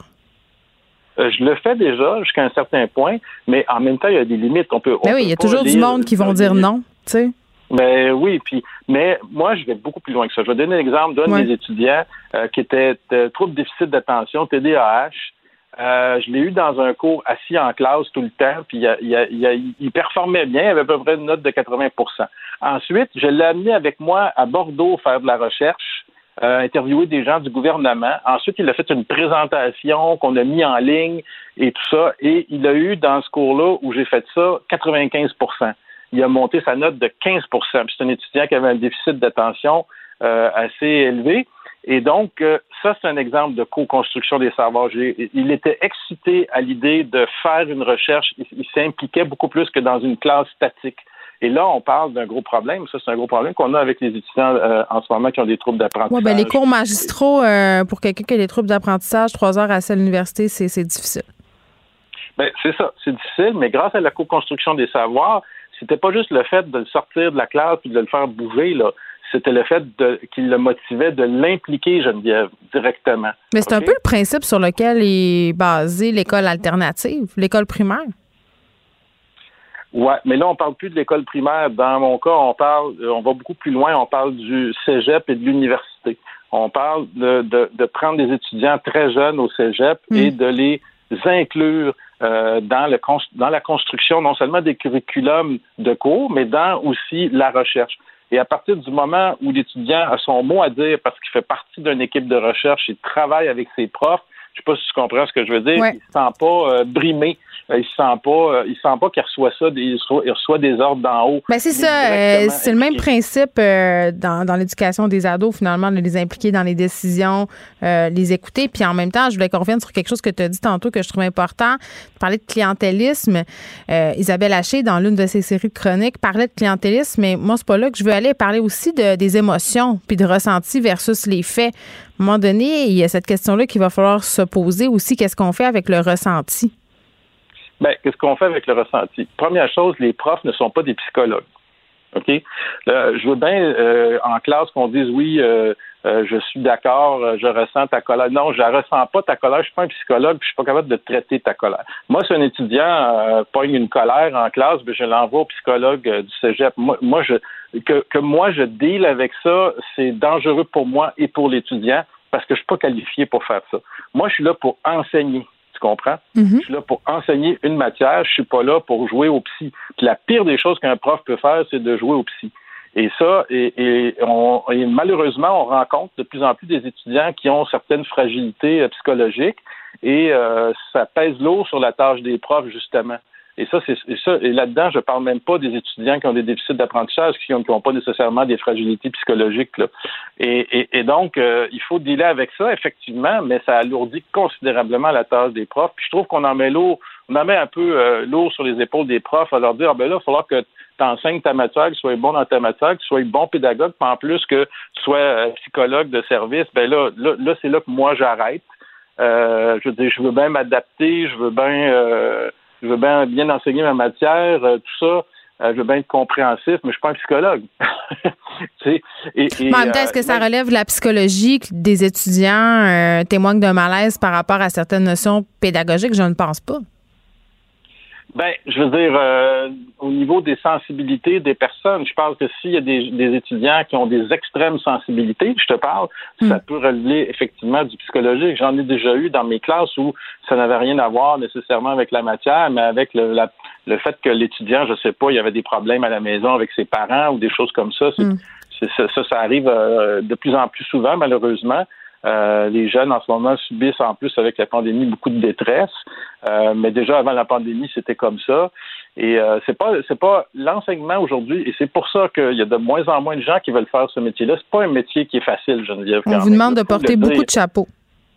Faut le dire, on nous demande de porter du chapeau parce que moi j'enseigne depuis plus de 30 ans. Puis je peux te le dire, Geneviève, il y a 30 ans là, on, on faisait pas, euh, on n'avait pas de, de, de ressenti puis tout ça. Puis la chose qui est importante aussi à dire, c'est que Mais il y a je peux pas 30 ans aussi, le viol conjugal était, était pas illégal. oui, oui, mais ce que je veux dire, c'est que moi, je peux pas donner une note sur le ressenti d'un étudiant. OK? Je comprends ce. Parce que si, si, si je me mets à faire ça, ben c'est n'importe quoi nos diplômes. Puis là, on va en, en plus après, on va parler de il y a d'autres étudiants qui vont, par exemple, euh, parler de favoritisme, ou d'être tu as donné une note euh, parce que cette personne-là a un meilleur ressenti que moi. Ouais. non, mais c'est parce qu'on est rendu C'est une là, là, pente savonneuse. Quand on- dit quand quand qu'on dit qu'on va accepter le livre que l'étudiant veut bien lire euh, au lieu du curriculum euh, parce que c'est ça qu'il a ressenti puis si tu ne laisses pas lire ce livre-là il va se sentir euh, attaqué dans son intérieur. Ben là écoute euh, je veux dire je peux moi à un moment donné ça me prend des critères ça me prend un curriculum que je connais aussi parce que ça c'est une autre affaire. L'étudiant peut bien arriver puis dire hey il faudrait que vous lisiez il faudrait que j'aimerais ça lire tel livre mais si moi je l'ai pas lu comment tu veux que je note ça? puis je peux pas avoir lu tous les livres. Fait que la proposition que tu faisais, Geneviève, tantôt, euh, je trouvais ça le fun. Ah, moi, je la trouvais pas le fun. Moi, je trouve pas. Moi, je trouve que tout pourrait se régler par une simple discussion en début de session. That's it, that's all. Non, mais la discussion en début de session, tu disais quel livre vous voulez lire. Ben, si je leur demande ça, ils vont avoir 25 livres que j'ai pas lus. Comment est-ce que je fais pour noter ça? Faut Ah non, euh, tu me comprends mal. Euh, Oui, j'ai dit ça tantôt, mais ce que je dis, c'est euh, par rapport à ces fameuses sensibilités qu'il faudrait supposément aménager. Là, je pense qu'il y a une façon euh, de présenter. Moi, je pense qu'on peut tout enseigner, absolument tout, tous les livres, tout- on peut faire voir tous les films, on peut parler de tous les sujets. Tout est dans la façon. Maintenant, euh, en 2021, il y a des sensibilités, il y a des gens qui ont parlé sur la place publique, qui ont dit certaines affaires euh, qui sont présentées de façon très, très cavalière. On peut être d'accord ou pas, mais à un moment donné, on peut pas juste ignorer. On peut pas juste ignorer que c'est le cas, on peut pas ignorer ce nombre-là d'étudiants. C'est pas trois étudiants, il y en a beaucoup. Là. Donc, moi, je sais pas. Je suis pas prof, Martin, là.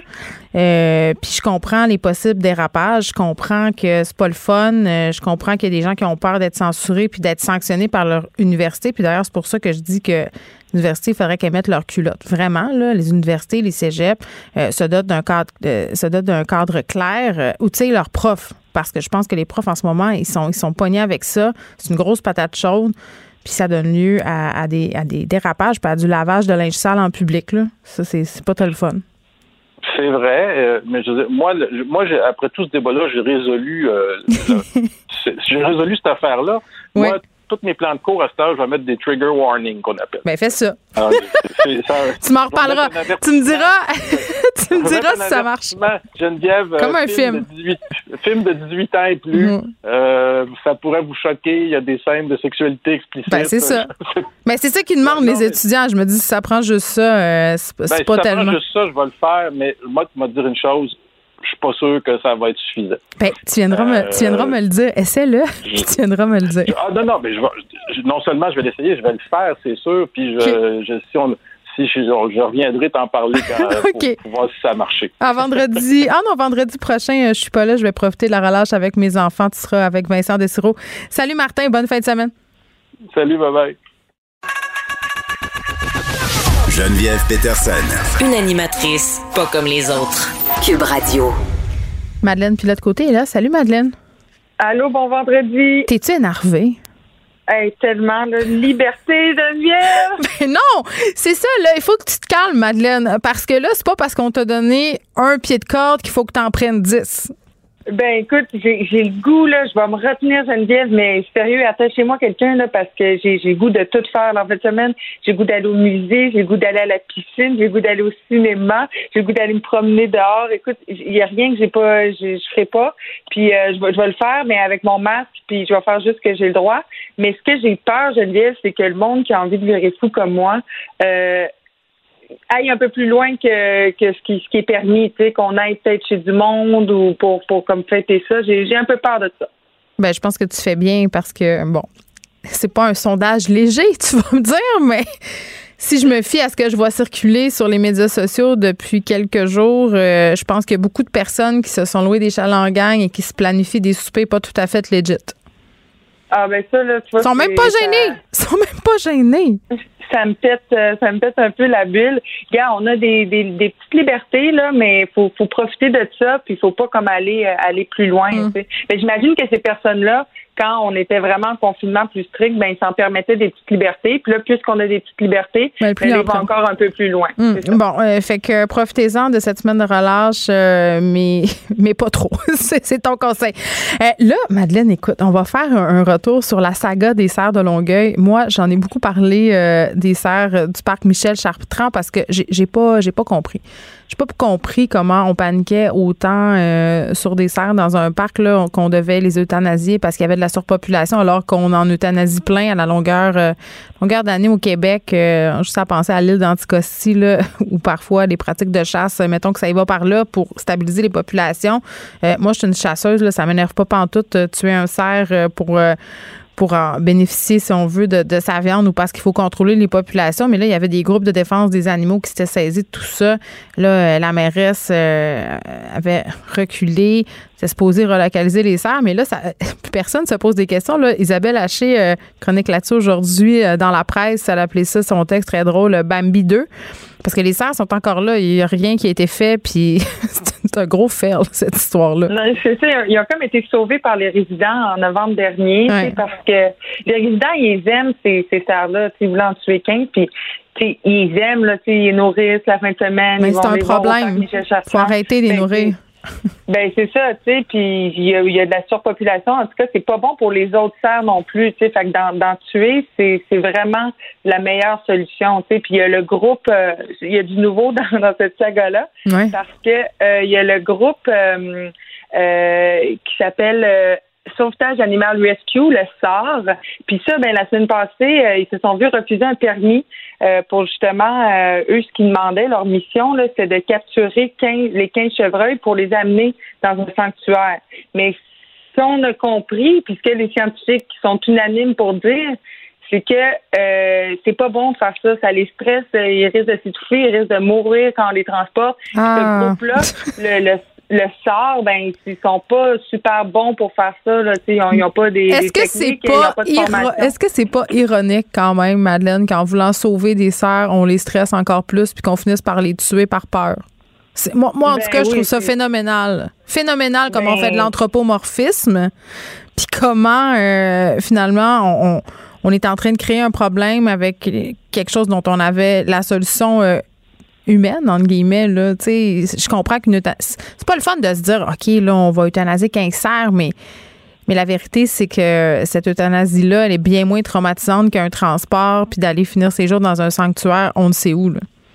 Ben oui, tu sais, le stress, l'anxiété, puis les sanctuaires, tu sais, ça a un beau, beau nom, là, un sanctuaire, mais c'est pas comme le zoo de Saint-Félicien où les animaux sont quasiment en liberté puis super bien traités, là. Ouais, attends, puis attends, oui, il y a ça, puis il y a le côté, on capote pour cancer, mais par exemple, quand vient le temps d'aller m'acheter une barquette de porc à l'épicerie, là, puis quand vient le temps d'aller m'acheter une barquette de steak haché puis un poulet torturé, là, hey, j'y pense pas. À chaîne de montage, puis j'y pense pas. Qui sont entassés dans des camions puis qui vont se faire trucider en gang. Ça, ça me tente pas trop d'y penser. Moi, je veux mes deux poulets pour 12 pièces et mes laisseurs de longueur, par exemple, touchez pas à ça. Et là là. Puis on est qui, Geneviève? Tu sais, on, on, crie, puis on vire fou. Tu sais, moi aussi, là, j'étais quasiment viré pas, je voulais pas qu'ils tuent les, les 15 heures. Ma manière, j'ai compris que les scientifiques, ben, ben, ils connaissent mieux ça que moi. Là, tu sais, je veux dire, tout le monde est unanime, des experts, des éthologistes, des vétérinaires, des biologistes. On aurait dû me faire ça en cachette, puis on aurait dû se mêler de nos affaires. C'est ça la vérité. Ben, c'est ça, ça m'a croyons les scientifiques, ils connaissent mieux ça que nous, c'est tout. Non, mais on a fait nos recherches. c'est mieux de les déplacer, OK? Ils font pitié. Je vais faire une vidéo dans mon char en criant. Bon, parfait. On va l'attendre avec impatience. Euh, Madeleine, tu voulais euh, aussi qu'on prenne un petit moment pour parler d'Anne-France euh, Goldwater, qui est dans l'eau chaude. Ouais, ben c'est ça. Elle, elle a sorti une, sa biographie dans le fond en octobre 2016. Ça, que ça fait quand même un petit bout. Puis euh, celle qui l'a écrit, c'est Martine Turenne. Ça qu'elle décrit sa vie là-dedans. Puis ben il y a eu un, petit problème parce qu'il y a une de ses ex-clientes, à maître euh, Anne-France Goldwater, qui s'est reconnue. Et pas Et là là, puis ça quand quand t'es membre d'un autre professionnel, euh, euh quand t'es avocat, quand t'es membre du barreau, quand t'es médecin, quand t'es sexologue, il y, a un secret professionnel qui est là là puis qui est immuable. Ben c'est ça, mais je me dis, sais, à voir si, si, euh, si les, les, préoccupations de la plaignante sont fondées, parce que quand même, euh, Anne-France Goldwater, avant la publication, elle a dû le lire, là, puis c'est quand même une avocate, fait qu'elle elle doit avoir l'œil aiguisé pour ça. Mais bon, à, voir, là, parce qu'hier, il y a eu une audience virtuelle euh, avec le conseil de discipline. Fait qu'à voir qu'est-ce que ça, où ça va mener, mais il y a Anne-France Goldwater qui va témoigner aujourd'hui, si c'est pas déjà fait. Puis, euh, ben c'est ça, je me demandais jusqu'où on peut aller, tu sais, dans, dans des biographies, tu sais, de, de, de, parler des autres, parce qu'il faut pas ah, ben oui, mais tu sais, même pas dans les biographies. Tu sais, quand t'es écrivain, puis tu flirtes avec l'autofiction, il y a bien des écrivains qui se sont décrits comme des vampires pour leurs entourages. Euh, puis tu sais, euh, à un moment donné, il faut que tu te poses la question, là, ça va être quoi les répercussions si cette personne-là est identifiée, si elle est identifiable? Tu sais, il y a quand même une limite éthique qu'il faut toujours garder en tête. Ben c'est ça, tu sais, la petite notice avant les, les livres, ah des fois. Toute ressemblance. Toute ressemblance. tu demanderas ça à Régent Tremblay, euh, toute ressemblance avec des vraies personnes est un pur, une pure coïncidence. Tout le, monde, tout le monde savait qui était qui, tu sais. c'était comment Linda Hébert, c'était Lisa Frula, c'est même pas un secret, tu sais. Mais c'est ça, fait que tu sais, faut pas oublier que les biographies, tu sais, c'est très subjectif aussi. Fait que la perception, mettons, de Anne-France Goldwater qu'elle a eue sur ce cas-là, ben c'est-tu vraiment comme la, la, vérité? Mais en tout cas, la, vérité, elle n'existe pas vraiment, c'est juste une affaire de, de, perception. Mais quand même, là, tu sais, quand la plaignante a dit que bon, elle la considérait vraiment comme. Elle reconnaissait sa cause finalement, c'est ça que je comprends. Ben, c'est ça, dans le fond, c'est son, c'est la cause de son divorce, c'est son ex-mari, euh, en lisant la biographie, qui a comme allumé, mon Dieu, c'est nous, tu sais. Puis euh, là, ben, il en a parlé à la plaignante, puis elle a vraiment comme pas trouvé ça bien, là, parce qu'elle était comme dépeinte comme une victime, puis même son ex-mari trouvait pas ça correct qu'elle soit dépeinte comme ça, comme une victime. Fait quand c'est rendu a des, des divorcés salis, euh, c'est qu'il doit avoir un, petit problème en quelque part. Puis j'ai, peut-être l'impression que c'est peut-être, en tout cas, on dit que c'est des Montréalais, là, on peut pas savoir c'est qui parce que euh, on peut pas le savoir pour l'instant, mais euh, c'est peut-être un couple connu. Là. On sait que, que Marie. Peut-être. Euh, Goldwater est bien populaire. on, se rappelle d'Éric et Lola. Hein? personne ne ben, sait c'est qui. Personne. C'est ça, mais j'ai comme l'impression que ce serait peut-être un, un, un, couple connu, mais ça, c'est, c'est, juste une impression de ma part. Tout est une question d'interprétation, Madeleine. non, mais ça pose quand même euh, des questions intéressantes. Euh, le monde de l'édition qui est secoué par plusieurs questions ces temps-ci. J'ai des discussions avec plusieurs éditeurs qui se disent Oh là, la température de l'eau commence à être un peu chaude. Il faudra peut-être commencer à se poser des questions euh, éthiques sur ce qu'on publie, sur ce que les gens comprennent dans les livres qu'on publie. Euh, tu sais, ça, c'est très, très, très euh, tendu comme sujet. Puis évidemment, quand tu, que ce soit dans une biographie ou que ce soit dans un roman, quand tu utilises la vie des autres pour te faire du capital littéraire, c'est sûr que ça pose toutes sortes de questions. Puis c'est sûr qu'il y a des gens qui, qui peuvent être pas contents. Madeleine de côté, merci on se retrouve lundi. Merci. Joignez-vous à la discussion. Appelez ou textez le 187 Cube Radio 1877 827 2346. Hello. Cube Radio. Cube Radio. En direct à LCN. 14h30, alors c'est le moment d'aller retrouver Geneviève Peterson dans nos studios de Cube Radio. Salut Geneviève. Salut Julie. Jamais j'aurais pensé qu'on se parlerait de Monsieur Patate un moi jour Moi non dans nos converses. Et pourtant, alors c'est terminé, Monsieur ou Madame Patate, du moins la marque euh, Monsieur Patate, ça va s'appeler maintenant Patate. Le jouet devient non genré. Ben attends, il y a plusieurs affaires là-dedans. C'est pas tout à fait ça pour vrai. J'ai fait des recherches. J'ai fait des recherches. Parce que, euh, écoute, Monsieur Patate, là, c'est important, OK, pour moi. Je suis une enfant des années 80. Je suis née en 1982. OK, dans le kit de départ de l'enfant, là, il y avait euh, un Monsieur Patate. Et euh, moi, j'ai jamais vu ça vraiment comme étant un jouet genré parce que ça venait dans la petite boîte et t'avais les mhm. accessoires, là, c'est-à-dire une moustache, une bouche avec du rouge à lèvres, un chapeau, une sacoche, là, euh, etc. Des souliers talons, pas de eh talons. mais c'est encore dans les garderies aujourd'hui, hein, Geneviève. Moi, j'ai joué avec Monsieur Patate, mais c'est encore... Euh, mon fils joue avec ça aussi à sa garderie. C'est un grand classique, OK? Et ça traverse les époques. Euh, puis moi, je me rappelle, j'avais fait capoter Sœur Jacqueline à l'époque, on la salue, parce que j'avais mis une moustache avec le rouge à lèvres. Moi, je me sacrais bien de tout ça. Je faisais ma, mon bonhomme patate, puis ça me dérangeait pas. mais là, c'est ça. La compagnie a fait une espèce de de, communiquer pour dire euh, qu'on devenait plus inclusif. Euh, et là, les gens mhm. se sont mis à capoter. Moi, j'ai vu ça passer hier, puis je me disais, bon, ben, coudon. Mais là, écoute, le débat, toi, chose, les gens se sont emparés de ça. Calmez-vous, qu'on va respirer. Personne personne va nous prendre Monsieur Patate. Là, c'est pas ça qui est en train d'arriver. Ça va s'appeler euh, Monsieur Tête de Patate. On devient plus inclusif. Puis je pense que c'est un peu euh, parce qu'il y a eu deux communautés deux communiqués de presse. Hein. Un qui laissait penser. Oui, au départ, moi, je pensais qu'on avait complètement enlevé le mot monsieur dans le titre là, Mais là, venant, là, voyant euh, tout le, le tollé que ça suscitait, la compagnie a dit bon, là, ça, ça reste euh, monsieur tête de patate, ne vous inquiétez pas, on va pas vous enlever euh, monsieur patate. Mais l'affaire des. Moi, ce que je trouve intéressant dans cette discussion-là, là, parce que le débat de monsieur patate, là, peut laisser ça de côté, là, la, fameuse question des jouets genrés. Dans les années 80, là, les jouets étaient beaucoup moins genrés qu'aujourd'hui. C'est ironique, hein, mais c'est quand même la vérité. Il y avait des Legos, on jouait aux Legos, il n'y avait pas des Legos pour mhm. filles. C'est les compagnies, à un moment donné, qui se sont dit Hey, peut-être qu'on pourrait faire plus d'argent si on séparait ça en deux. tu sais, comme ça, les parents vont se dire Hey, moi, pour Steve, là, je vais pas acheter le même jouet que pour Béatrice. Donc, ça fait deux fois plus de dépenses. Puis ça va tellement loin. Je te raconte un truc. Euh, quand j'étais enceinte de mon fils, Ernest, eh ben, Geneviève, je vais juste prendre quatre secondes de ton temps pour dire que pendant que tu nous parles, on voit des images, là, double boîte à la télévision. Euh, c'est une scène qui nous provient de Moray Heights, Geneviève. Il y a une explosion qui est survenue au cours euh, de l'après-midi. C'est une résidence là, qui a été, euh, qui a littéralement explosé. Il reste à peu près plus rien de la résidence. Les pompiers, les services de secours sont sur place. Alors, simplement vous dire que l'hélicoptère est également sur place. Vous voyez des images aériennes et on suit ça en direct avec vous. Alors, Geneviève poursuit. Bien, j'espère premièrement qu'il n'y a pas de blessés. Euh, ben oui. Non, il y avait, il y avait semble-t-il, personne à l'intérieur. OK, bon, ben c'est une, euh, une bonne nouvelle. Euh, écoute, ben c'est ça, je te parlais d'un truc que j'ai vécu moi-même par rapport au truc genré quand j'étais enceinte de mon fils Ernest. Mon fils qui a deux sœurs, donc il manquait de stock. Là, j'avais une, grande différence entre les deux. Je m'en vais dans une grande chaîne, je veux des cache-couches. des cache-couches. Y a-tu quelque chose de plus simple qu'un cache-couche? Je veux dire, il y en a un motif, il y en a des blancs. Je veux des cache-couches blancs, un paquet de trois. Dans le magasin, c'est séparé en deux. Et là, sur les cache-couches pour filles, on a cousu avec une, une machine, je sais pas, euh, avec du fil rose.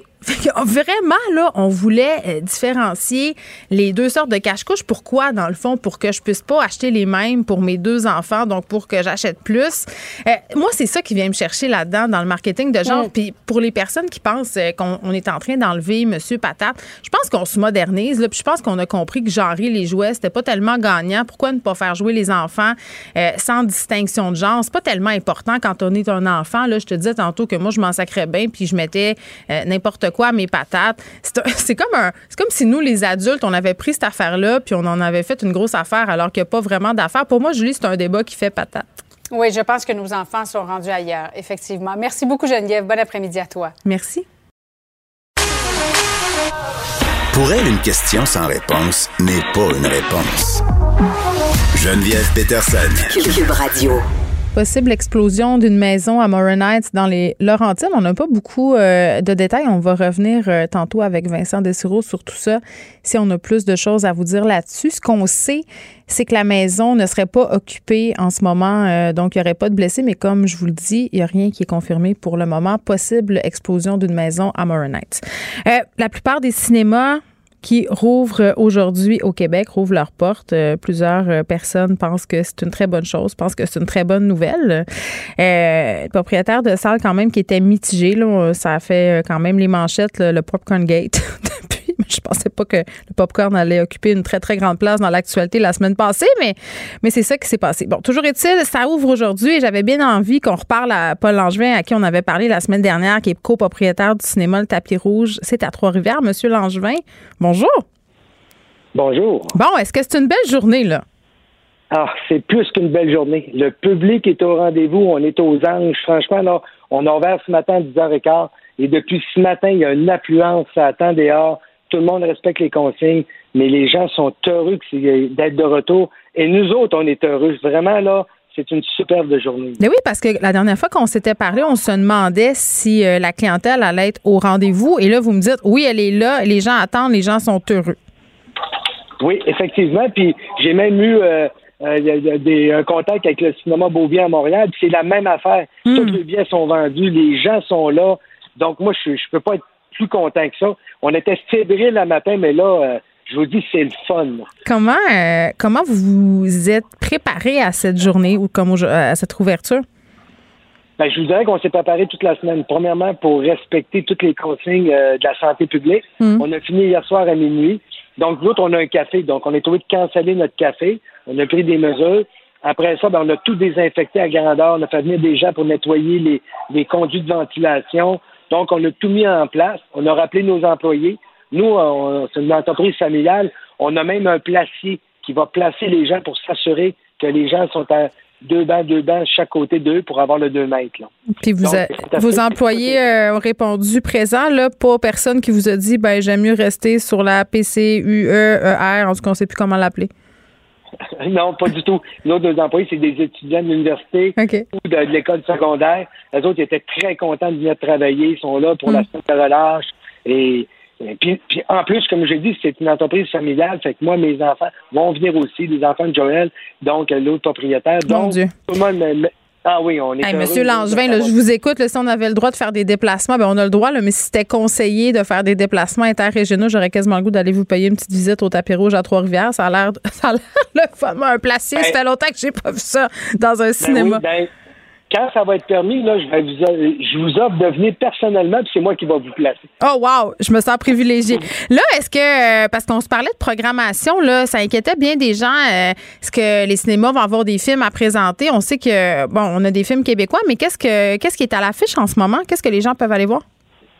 Ben, nous autres, on a, ça dépend des cinémas, mais nous autres, on a, bon, oui, on a le DS des mouches à feu, mais on a La Mission. C'est un film avec Tom Hanks qu'on a eu, qui est nouveau, nouveau, qui vient de sortir. Et moi, j'ai vu hier qui était excellent. ça fait longtemps qu'on n'a pas vu ça. C'est un western. C'est vraiment bon. je vous le dis, là, ça faisait longtemps que j'avais pas vu ça. c'est sûr qu'on a des, un film pour enfants qui est euh, Bob l'éponge 2. Mais ça, ça va intéresser les parents. Là. La semaine des relâches commence Eh lundi. Là, on n'amène pas ses enfants à voir la déesse des mouches à feu. Euh, puis on n'amène pas euh, ses enfants à voir le film peut-être avec Tom Hanks. Ils vont trouver ça un petit peu long. C'est ça. Puis on a le film aussi Charles de Gaulle sur l'histoire du général de Gaulle qui est excellent. Puis la semaine prochaine, on a, de- on, on a des films hein, à aller jusqu'en décembre. C'est pas un problème. Bon, ben pourquoi les, les. OK, mais là, pourquoi les, les gérants de salle se plaignaient qu'il n'y avait pas de film? Parce que. Ben, c'est sûr que nous autres, notre créneau, c'est des films euh, internationaux et européens. C'est moins. Là, on a euh, des États-Unis, mais toutes les ce qu'on appelle les blockbusters, là, ils sont pas sûrs de les sortir cet été. Fait que c'est plus ça qui embête les gens. Mais nous autres, on, on, on s'est fait une programmation. Les gens sont là. Là, je vois en ce moment la file, elle attend jusqu'à dehors en ce moment. Fait que on est super contents. Bon, euh, plusieurs propriétaires de salles disent que c'est pas rentable. Euh, je pensais qu'on vous avait promis une aide. Est-ce que vous pouvez m'éclairer là-dessus? Ben, il n'y en aura pas d'aide. Je, pense qu'il y a eu une. Lorsque le premier ministre a dit ça, je pense qu'il y avait une bonne intention, mais après ça, il s'est aperçu que ça n'avait pas de bon sens. Donc, on n'aura pas d'aide ni pour la notice, ni pour rien. On a de l'aide qui est du gouvernement, comme toutes les petites entreprises, Ouais. pour euh, les loyers, les affaires comme ça. Mais on n'a pas d'aide pour la bourse. Puis, tu sais, je pense que c'est à nous autres de se réinventer. Puis, à un moment donné, ça va revenir. Puis, quand ça va revenir, là, on va faire au moins nos frais. Puis, quand ça va revenir, ben, on va faire de l'argent. Ça sera tout bien. Bon, Monsieur Langevin, vous êtes super euh, optimiste, puis ça fait du bien d'entendre ça, parce que bon, on est, on est dans le chialage ces temps-ci, puis on comprend là, les gens sont tannés. Euh, là, euh, c'est le fun, c'est la rouverture, il y a un engouement, ça va être la semaine de relâche, les enfants vont être en congé, mais après la semaine de relâche, avec le couvre-feu, est-ce que vous avez peur que ça soit difficile? Ben, je vous dirais que peut-être la représentation du matin, mais nous autres, l'après-midi, comme je te dis, ça m'inquiète pas. Là, on le voit, là, c'est tous des gens qui, des retraités qui sont là. Il y a beaucoup de personnes retraitées. On a des gens, puis on, on- c'est- c'est tout le temps comme ça. Fait que ça m'inquiète pas. Puis je me dis que bientôt, on va tomber en zone orange, puis on, ça va être à Ouais. 9h30, fait qu'on va, on va s'ajuster pour les heures. Bon, ben c'est beau de vous entendre. On va vous souhaiter une bonne suite. J'espère que votre cinéma va être rempli puis que les gens mèneront pas trop de popcorn dans leur manteau. Paul Langevin, merci. Et- et Qui- un, Oui, allez-y. pas d'invitation, hein? Oui, oui, ben euh, je vais aller vous faire une visite euh, quand, quand on va avoir le droit. Euh, Paul Langevin qui est copropriétaire du cinéma Le Tapis Rouge de Trois-Rivières. Le, le commentaire de Danny Saint-Pierre, un chef pas comme les autres. Jamais eu aussi le goût d'aller au cinéma de toute ma vie. Ce propriétaire de cinéma est incroyable. C'est un personnage en soi. Le Monsieur Langevin, qui est propriétaire du tapis rouge, euh, cinéma familial, placier. Il parle de son industrie de façon tellement optimiste. Je- ça fait changement puis ça fait du bien. On a besoin de gens comme lui. Tu sais, Hein? des tenanciers, là, des gens qui tiennent maison. Ben c'est ça, lui, tu sais, son cinéma. Tu viendras avec moi. On ira à Trois-Rivières voir un film. Parfait. J'espère que le popcorn est bon. On en veut. On n'emmènera pas dans notre manteau. Moi, je faisais ça. Non, toi, t'apportes ton flasque. C'est bien connu. tu sais, c'est moi qui sont avec leur Mickey là, Mais au tu sais que je prends des marches. euh, des... je peux pas dire ça. Ah ouais. Ah ouais, t'as commencé. Ça, je l'ai dit l'autre fois que, que j'aime ça prendre des marches. Euh, ouais, Fred, il fait dire que oui, je l'ai déjà dit. Ah oui, on se fait des petits. euh, Des vodka soda. Des petits vodka soda. Ben, quand c'est mon chum qui est fait, là, c'est un problème. Là. J'étais arrivée l'autre fois à la pharmacie, je, je déparlais. Ah ouais? Il faisait froid, mais il, fait, il faisait froid, puis le, le j'ai- dit, Pierre-Yves, le, le pot maçon, c'est, mettons, les proportions, c'est, quoi? Il dit, ben, c'est deux tiers, un tiers. Je dis, deux tiers de vodka. Il dit, ben oui. Eh boy. Ouais, un beau vaillant. que, euh, Ça, ça traduit mal une intention certaine, tu sais, euh, d'analgésie ou de. Quelque chose qui se passe une dure journée. Ouais, c'est bon, sûr. en tout cas, euh, aller au au cinéma avec un flasque, je suis bien capable de ça. Pour ça, euh, ça, j'en ai pas de doute. Vendu. Là, tu voulais qu'on se parle. euh, tu me disais, on a parlé de cuisine fantôme. De cuisine fantôme à franchise fantôme. OK. Parfait, on embarque là. OK, c'est un gros article du New York Times. Euh, oui, la notion des cuisines fantômes est sortie depuis un bon bout. Pour les gens qui connaissent pas ça à la maison, c'est imaginez, vous avez un restaurant dans votre quartier, un restaurant avec une façade, un restaurant, euh, tout ce qu'il y a de plus restaurant, indépendant, qui décide par sa porte d'en arrière ou de côté de faire d'autres choses. Fait que, exemple, tu es un magasin qui fait des pâtes, là. Ben, dans ta cour, euh, tu pourrais faire du poulet frit, puis tu pourrais faire dans ta même cuisine euh, des hamburgers ou euh, des pâtes d'ail. tu as l'équipement dans ta cuisine pour le faire. Donc, il y a beaucoup de gens qui décident d'opérer certains petits commerces. Là, ce qu'on commence à voir apparaître, c'est euh, des exercices de marketing poussés à l'extrême. On a un exemple avec un jeune YouTuber, une célébrité qui s'appelle Jimmy Donaldson, qui a 54 millions d'abonnés, qui s'est fait un espèce de projet de bouffe qui s'appelle Mr. Beast. Puis ce Mr. Beast-là, il l'a déployé à 300 succursales à l'ensemble du pays. C'est ça... qu'Olivier Primo prend des notes. Il est déjà assis sur le bas de sa chaise. Ah, je sais, il a arrêté son char. Ah, il se, demande comment, comment il pourrait monétiser ça. That's it. Olivier, on va le faire ensemble, tu vas voir. Ça va bien d'aller. Oh! Et boy, on va prendre un feu. Mais cette, cette personne-là, puis ce système-là, ben, installe, elle prend une marque, euh, donc fait son espèce de cahier de recettes, son catalogue, sa charte de marque, euh, dit quoi acheter comme emballage, puis tout ça. Puis dans ce beau petit package-là, ben, tu peux commencer à opérer. Il s'occupe du marketing, il s'occupe de tout, il s'occupe même des plateformes de livraison. Donc, en échange de 45% de ton chiffre d'affaires de vente, ben, il gère ton Uber, puis il se ramasse 15 par-dessus.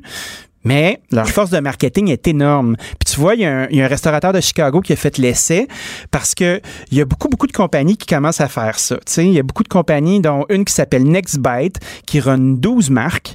Puis ce restaurateur-là a fait le test de ramasser les 12 marques dans sa cuisine, puis de l'opérer. Ben, il a été capable d'aller chercher 20 000 de profit net par mois ben, 20 000 de profit net par mois, cela est beaucoup d'argent. Ça parle à plusieurs restaurateurs qui nous écoutent oui. on voit, on voit du monde qui a arrêté leur moteur puis qui prennent des notes. Ouais, pas juste Olivier, là, d'autres personnes. Tout à fait. Puis ce qui, ce qui dénotait aussi, c'est que son entreprise de quartier, c'est un petit café italien, là, euh, vraiment cute avec de la bouffe de maman. Là, le café sûr, là? Non, mais le café, il goûte super bon, mais le problème, c'est que quand il, euh, quand il met son, son projet euh, puis il essaie de trouver de l'espresso euh, dans son quartier, ben, il arrive vingtaine dans le, 20 dans le ranking. Parce que les autres entreprises, leur SEO, leur search engine sont tellement forts, puis c'est souvent des espèces de petites chaînes agglomérées comme ça qui se font enterrer. Donc, on revient toujours à la même prémisse que Uber et les systèmes de livraison. C'est pas des systèmes de livraison, c'est du marketing qui est captif avec des gens comme toi qui sont habitués de consommer ça. Des gens lâches, des gens faibles, des gens dépensiers, des gens irresponsables. Non, mais c'est Skynet là. On, revient au Terminator là, puis euh, le monde a changé, la machine a pris le contrôle. Mais je le sais, juste depuis hier là. Tu peux plus faire autrement. J'espère que mon chum nous écoute pas là. J'ai dépensé euh, 110 pièces en Uber Eats depuis hier. Vous étiez combien? On était euh, ma petite gang, puis moi tantôt, avant d'animer ici. Je me suis commandé un sandwich à 15 ce, ah, qui est vraiment, ce qui est vraiment contre-productif, on va se dire. Il y a 30 pièces qui est parti là, 30-ish. Mais je trouve ça extrêmement intéressant, par exemple, d'un point de vue d'affaires. Tu sais, si j'enlève mon chapeau euh, de restaurateur plaigneur qui est tout le temps en train d'être mécontent parce que tout coûte trop cher, là, puis euh, la vie va bien mal, mais mes taxes, mes impôts, Metallica euh, sont où mes subventions, ouvrir mes restaurants, je t'écœuré, je veux du popcorn, moi avec, maudite cabane à sucre. Tu sais, si j'enlevais ce chapeau-là... on l'avoir, notre boîte de cabane à sucre? Parce que moi, j'ai lancé cet appel-là dans l'univers. J'ai vraiment l'intention qu'on fasse la cabane à sucre Cube Radio, toi puis moi. Là. On ben, va te le dire, c'est bon. Moi, j'ai reçu ma tourtine, en Fred là-dessus. Moi aussi, j'ai reçu ma tourtine. J'ai reçu Baron ma barbecue, merci. Damn! J'ai même, oui, j'ai même reçu euh, une bière pour Frédéric Mockel que j'ai oublié dans mon frigidaire comme vraiment quelqu'un qui s'en fout de son recherchiste. Ah, moi aussi, j'ai lu cette bière-là. Je pensais la donner à un itinérant, mais je vais la donner à Fred. ben, c'est un peu la même chose. oui, mais il y, a quand même un toit ici. c'est temporaire. Oh, on va le garder. On l'aime. 5 heures, on le met dehors. bonne fin de semaine, Fred. N'importe quoi. Voyons donc. Il y a une belle coupe de cheveux fraîches en plus. C'est vrai. Pourquoi t'es tanné? Ça va si bien, nos affaires. On a une énergie débordante. Une crampe d'estomac. oh my God. Fait qu'on a reçu nos trucs.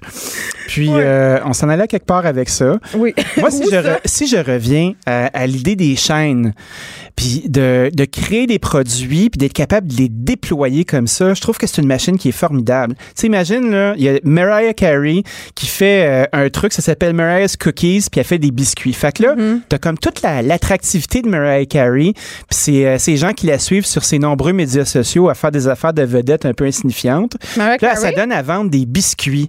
Ben, Christy, sa force de marketing, tu l'imagines comment elle est forte? T'imagines comment que la force est forte?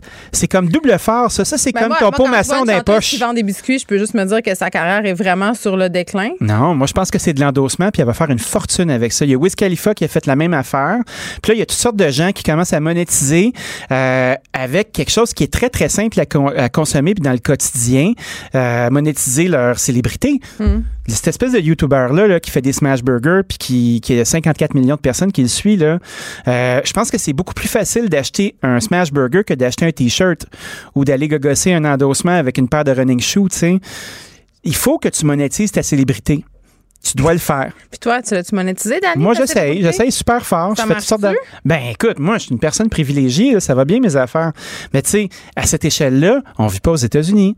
On vit pas dans un marché qui est énorme. Mais tu sais, quelqu'un qui la moi, je que très bien, c'est Stéphano. mais- Stéphano, il l'a monétisé. Mais ça, il a pris du temps avant d'avoir cette idée-là. Là. Je pense qu'il. Oui, mais le point étant qu'il a trouvé l'idée, cette idée-là fait école, puis c'est un grand succès, puis on doit tous se réjouir pour lui. En tout cas, moi, de, je me de réjouis, voir je me quelqu'un réjouis, de mon... Sa sauce est délicieuse. Mais moi, pour un gars de mon industrie, puis un- un chef qui a un nom, je regarde ça, puis je me dis, waouh, ça se peut, comme c'est intéressant, puis le produit est bon en plus. Ben, c'est parce on- que souvent, c'est ça l'affaire. Euh, euh, on dirait qu'il fut une époque où, quand je voyais une vedette, je sais pas moi, ça a commencé beaucoup avec les parfums, là, pour vrai, là, des vedettes qui, qui créaient des parfums, puis des affaires de filles, euh, comme des sacoches, puis du make-up. Bon, là, je dis ça, mais ça peut être aussi des personnes qui s'identifient comme autres que femmes et qui ont envie d'en utiliser. Ouais. Disclaimer. Mais Tu pourrais, euh, on pourrait penser aux patates. Admettons, les patates aiment beaucoup ça. ça, ces affaires-là. Les patates aiment ça, se mettre du rouge à lèvres. Euh, mais souvent, c'était un peu cheap puis dégueulasse, puis ça puait. Fait que moi, dans ma tête, quand je vois un, un produit associé à une vedette, mon premier réflexe, c'est de faire! Tu sais, Puis je trouve que c'est pour la. En tout cas. T'as le vin. Tu sais, il y a beaucoup de Ben, vin. c'est Genre ça. Wayne Gretzky s'était mis à faire du vin à un moment donné. Puis Francis Mais Ford Coppola. bon. Ceci dit, Coppola euh, était quand même un beau vignoble traditionnel. là. Puis il y a des choses intéressantes qui sortent de là. Mais quand je pense à la restauration de masse, à Mm. du fast-food, à des choses qui sont faciles à consommer, ben tu sais, c'est un peu comme acheter un peu pacté sur Amazon, tu sais. Puis là, t'es chez vous, t'es bien batté, puis tu te dis, Ah, je veux des biscuits. Puis là, tu fais, je prends-tu les biscuits à Gisèle ou à Mariah Carey, tu Ça sais? Mais c'est sûr que je prends. Tu sais, une fois que t'es saoul, tu veux du Mario Carey, peu importe la forme. Ah, puis rien que pour être ironique, puis tu fais comme, bah, on le fait! On le fait! On le fait! Puis là, tu le fais, puis peut-être que c'est bon, puis là, tu vas le refaire. T'imagines si c'est bon, puis tu le refais, puis t'arrêtes pas de le faire? Elle fait une fortune, Mariah. Mariah, là, ça va y prendre des valises d'argent pour tenir ses valises d'argent. Je te trouve très enthousiaste. Mais moi, j'adore ça. Je trouve ça brillant. Mais tu sais, au Québec, c'est. Ouais, bon. On va voir ce que ça va donner. Au Québec, c'est, puis j'ai pas l'impression euh, qu'il y a une si grande adéquation à nos vedettes au niveau de l'achat de produits. À- mis à part peut-être au niveau de la bouffe. Mais Peut-être. on se rappelle des pâtés de viande à Christian. Ben, Il y a les pâtés de viande. affaire. Les pâtés de viande à Christian, effectivement. Mais après ça, t'as plein de beaux petits succès qui s'installent. Puis, je On pense veut des que. noms, là. T'as nommé Stéphano, mais. Ben, Stéphano, il y a? Chuck Hughes. Chuck Hughes, euh, fait? Je suis même pas il fait de l'huile d'olive. Ça, c'est bon, ça? Il fait, elle est délicieuse, son huile d'olive. Il fait de la jardiniera, il fait des condiments. Ben, à ne pas confondre avec les condilomes, hein, parce que des condilomes, mais ça, ça, goûte, ça goûte la même, pas la même chose. ça c'est euh, c'est un autre, un autre département, hein, l'autre extrémité. Bon. Puis, euh, ben, je pense que ça, euh, je pense qu'il y a de la place. Il y a Faro, avec qui moi je fais du café. Hmm. Euh, moi, je vais pas cueillir du café là, comme Juan Valdez, là, tu comprends? Mais cet endossement-là de café, pour moi, ben, c'est une fenêtre qui s'ouvre. Puis, euh, Hey, c'est chouette. euh, oui. Mon chum veut te parler parce que là, euh, il a entendu ton affaire de 45% de machin puis de 20 000 piastres de profit, là, puis ça en peut pas. Fait qu'il est là, puis arrive McSween, parle à Danny Saint-Pierre. Allez, écoute. Danny, Danny, Danny. T'es restaurateur, tu donnes 45% de ton chiffre d'affaires. C'est quoi une marge nette de restaurateur d'habitude en pourcentage? Tu le sais, hein? C'est 5 Mais moi, je pense que c'est. Il se base sur la les- même, euh, la même prémisse qui était à l'époque euh, le pitch sale de Uber. Et c'était que c'est un revenu complémentaire. Donc, probablement que ces compagnies-là, avec leur force de marketing qui est bien puissante, prennent en otage des gens qui sont pognés avec un setup d'affaires qui doivent faire fonctionner. Puis ça, ben, c'est un rendu là, c'est un opérateur qui est disposable, comme un citron, un citron qu'on presse, qui bien sec s'en va dans la poubelle et on change de citron. Je suis pas sûre que c'est éthique, moi, ça. Je pense Mais que c'est très pas éthique. Mais c'est c'est intriguant. C'est intriguant de voir à quel point euh, la perversion de la patente va se pousser. Mais je vous le dis, moi, c'est Skynet, cette affaire-là. -là, c'est la version euh, gastronomique du Terminator. Là. Bon, Pierre-Yves, t'es-tu heureux, là? Tu peux retourner à préparer le souper. Non, non, non, parce qu'en fait, la vraie raison, c'était que voulais juste savoir pourquoi tu dépensais tant que ça au restaurant. Ça, C'était le prémisse. Ah, moi, ça ou Danny?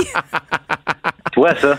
Ah, mais c'est parce que t'as pas fait mon lunch. enlevé de carte de crédit. Oh Ça non. OK, le linge sale en famille. Bon, tu me feras plus Bye. de lunch. Merci, Pierre-Yves. On se voit tantôt. ah, je l'ai. Mais tu vois, euh, il soulève quelque chose de très intéressant. Ben tu sais, euh, 45 euh, de, de ton de ton coût d'opération s'en va là, c'est difficile à tenir. Mais en même temps, si ça t'envoie du volume en cochon, tu peux faire de l'argent au volume. Mais est-ce que ça va être de la belle argent neuve? Je pense pas. Mais je pense que les temps sont révolus aussi. Ben oui, bon. Euh, on vit plus dans la même affaire. Moi, j'ai très, très hâte qu'on passe au prochain sujet, le Buttergate. Savais-tu que. Toutes les gates, j'aime ça, là. Le Buttergate, là. Mais fais un petit euh, rappel, il y avait de l'huile de palme, nos vaches en mangeaient, on n'est pas content, on capote les gens se sont indignés devant le fait que les vaches ont mangé des substituts à base d'huile de palme. Ben, c'est indignant. Les gens, ils sont indignés, Moi, mais je là, il y a des... des gens indignés, je dois te le dire. Il y a des agriculteurs qui sont sortis puis ont dit là, là, vous vous indignez après nous, mais personne s'indigne après Nutella. Personne s'indigne après les Skittles. Oui, ma fille. après les biscuits Ritz. Oui, mais ta fille, là, ta fille, elle est très euh, éveillée. Ben, elle n'est pas éveillée. Elle s'indigne, mais elle les a dans la bouche trois minutes plus tard. Ben, that's it. Mm. Puis, tu vois, il y a Frédéric Jacob qui a écrit un article très intéressant dans La Terre de chez nous, qui est un agriculteur de Côte-Saint-Paul de Stanislas. Puis, il dit Vous criez fort, vous criez après nous parce qu'on est les seuls à avoir un visage que vous pouvez reconnaître, mais vous criez pas avec nous parce que nous aussi, on est indignés. On est indignés de devoir faire ça, souvent ben, pour être capable d'y arriver. Oui, parce, parce que vous n'êtes même pas, capable de mettre votre main dans votre poche rendu à la caisse. Fait que vous chialez. Chris, on n'est même pas capable de dépenser de l'argent. Fait que moi, je trouve que c'est un faux débat, cette affaire-là. Comme le débat de M. Patate. Oui. Ben, les gens sont là, puis ils chialent, ils chialent pendant une semaine, puis on les alimente, puis on leur dit, ben oui, ben oui, indignez-vous. Puis après ça, une semaine plus tard, ils passent à d'autres choses. Mais l'industrie, elle, elle reste pognée avec ce mot de chialage-là. Comme les serres de Longueuil, ils sont encore dans le parc. Mais c'est ça. Mais les gens, là, sont fatigués à un moment donné. C'est comme, on les écoute tous individuellement parce qu'ils se plaignent un petit peu. Tout le monde se met ensemble, puis là, ça chiale, ça chiale, ça chiale. Mais quand c'est le temps de se lever, quand c'est le temps d'aller la pelleter, la marde, qu'est-ce qu'ils font? On écoute ils sont pas là, puis ils disent, ah, ben, il faut que j'aille chercher mes petits à garderie. Euh, il morve du nez, il est malade, je peux pas aller travailler, tu sais. Moi, là, je suis un, petit peu tanné du monde qui chiale tout le temps. Moi, tant que je peux écouter Star Academy d'année. Ben, that's it. Mais tu vois, cette industrie-là est tannée. Les, les agriculteurs, ils ont de la misère c'est pas simple. Puis on a beau penser qu'ils sont subventionnés au coton, c'est pas nécessairement vrai. Puis tu sais, Sylvain Charlebois se ramasse Sly, notre Sly, il m'a expliqué la différence entre euh, écrire une lettre qui s'adresse aux agriculteurs versus aux fédérations. Moi, je pense que jamais Sylvain Charlebois va commencer à écœurer un agriculteur en particulier, hmm. mais va commencer à lever la couverte sur une industrie, par exemple, puis de faire comme ah ça, ça se peut, ça arrive. Puis après ça, ben souvent les gens embarquent, donc ça devient une conversation. Mais la vraie conversation, c'est si l'huile de palme, ça vous écœure tant que ça, ben on devrait pas avoir du Nutella pour trouver ça normal. Mais tout ce qui coûte bon dans la bouche, on ne devrait pas manger des biscuits Ritz. Hey, c'est pas bon là, pour nos agriculteurs, pour nos vaches, ben c'est pas bon pour les humains. Pourquoi on laisse faire ça? À cause que on s'en sacre un peu, on veut pas le savoir. Ben oui. Puis aussi, euh, les orangs-outans, c'est cute, mais tu sais, pas trop long. Deux semaines. est-ce que c'est un vrai sujet ou pas, tu sais? Ben, ça, brasse de l'air. Je pense, je pense que c'est un vrai sujet parce que ça cache le vrai sujet qui est derrière ce, que, ce dont tu as parlé, c'est-à-dire notre, espèce d'hypocrisie puis notre propension à fermer les yeux pour chipper out à rendu à la caisse. Ouais. Parce que c'est ça. Oui, puis faire les intéressants avec Ah, oh, je connais mon actualité, puis là, là c'est un petit sujet à côté de la cafetière ou sur Facebook, à embarquer sur une thread, donner son opinion. Mais tu sais, concrètement, là, quand c'est l'heure de mettre la main dans votre poche, puis il y a bien du monde qui peuvent pas. Mais tu sais, je pense qu'il faut, faut comparer des pommes avec des pommes à un moment donné. Hmm. À la caisse, c'est ça qui se passe. Puis si on veut pas que notre industrie ait à faire ça, puis fixer le prix du lait, ben il y a des choses à faire. En tout cas, moi, je contribue en achetant une pinte de lait euh, Henrietta une fois ou six mois à 8 piastres. On, on, te, reconnaît, puis j'aime beaucoup toutes les photos que tu as faites aussi pour les six prochains mois avec ta pinte de lait, comme si tu en achetais à chaque semaine. Ben oui, ben oui. en différents contextes, comme le nain dans Amélie Poulain. On peut pas dire nain, mais c'est nain de jardin. J'ai-tu le droit? Ben. Je sais plus, là. Dans le, film, dans le film, on disait ça. Je le Ouais, mais.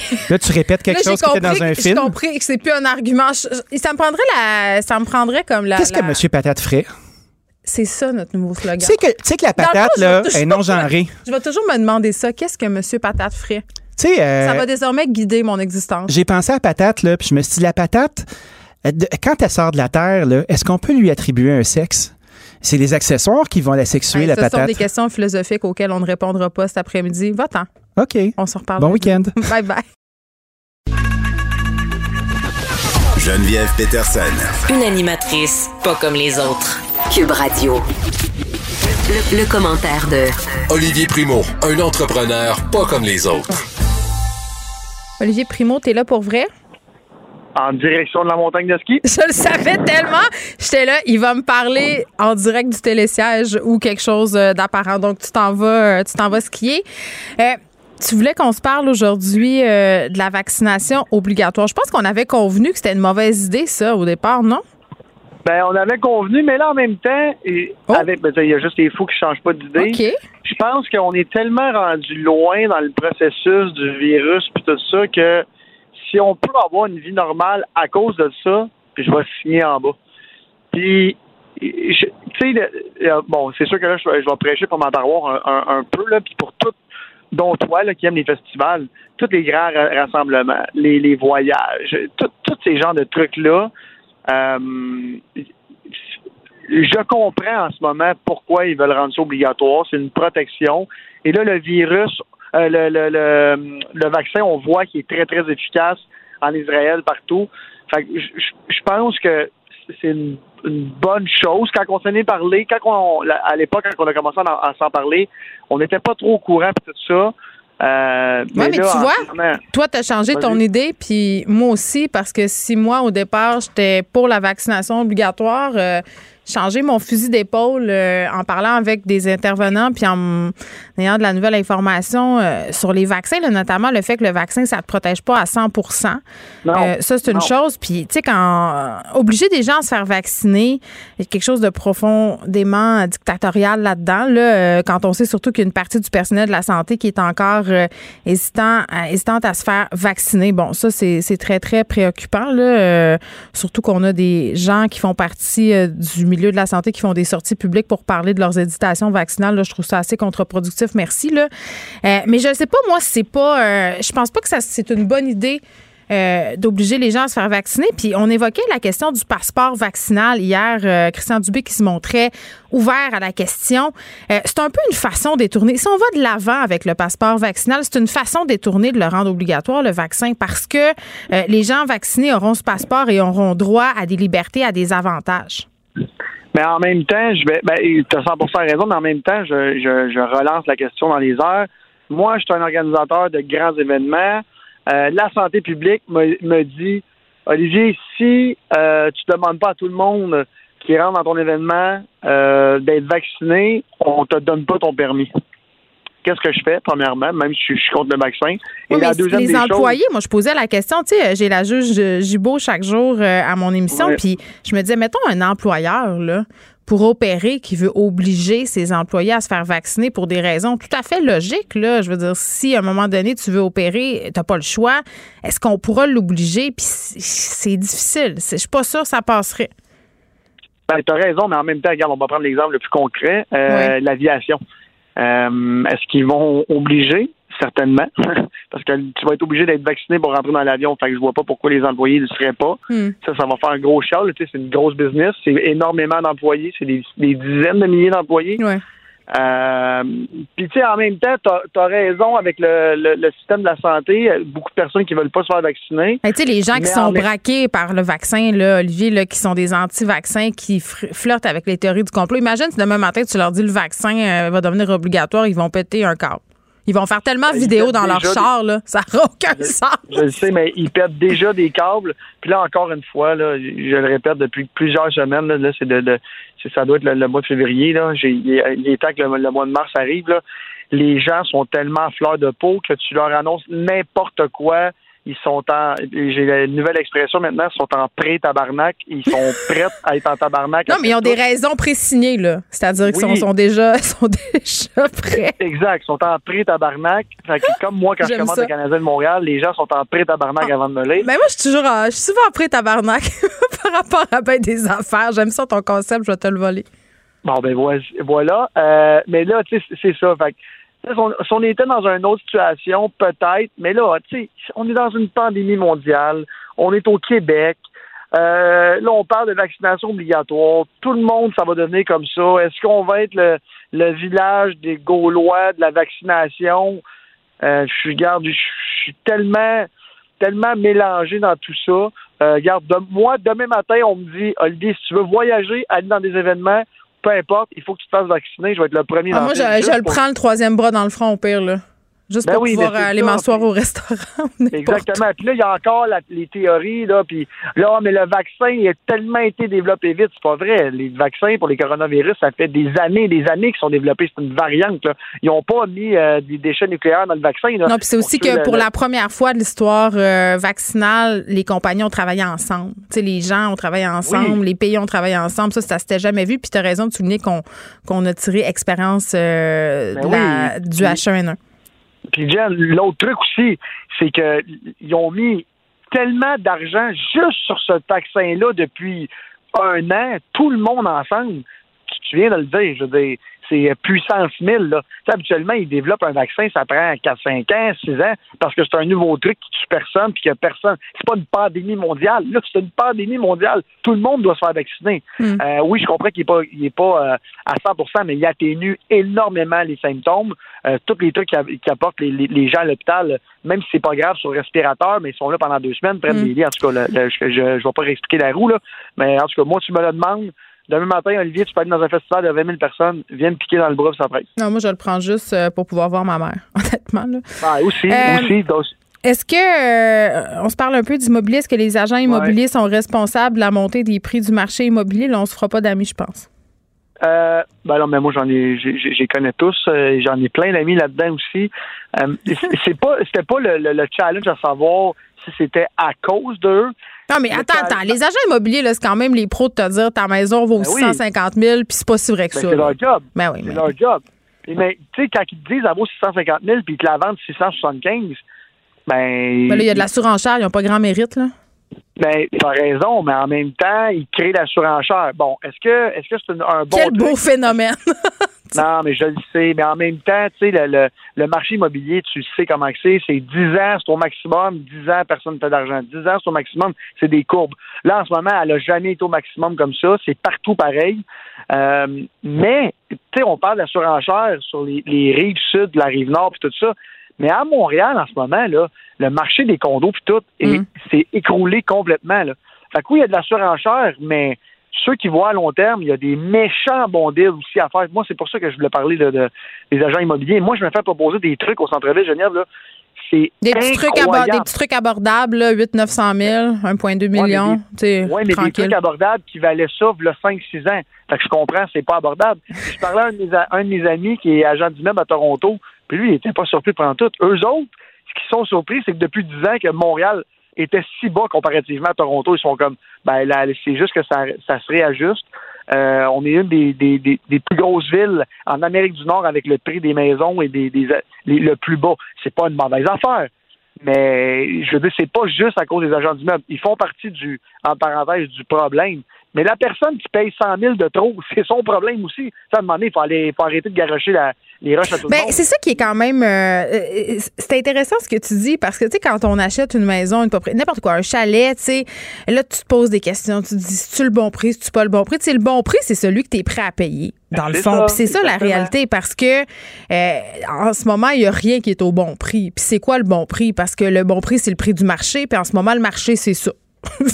il faut arrêter. Il y a l'autre- il y a- il y a l'autre truc aussi. Les gens qui payent trop cher, là, parce que tu sais, il y a énormément de personnes, puis c'est parce que quand on parle d'immobilier, là, dans la tête de la majorité des gens, ça égale investissement. Mais Il y en a qui c'est pas ça du tout, là. Tu sais, moi, là, j'ai loué longtemps. Euh, je continue à louer même chez une maison parce que j'aime j'aime le, le fait de pouvoir changer mon, mon pied à terre à côté du bureau.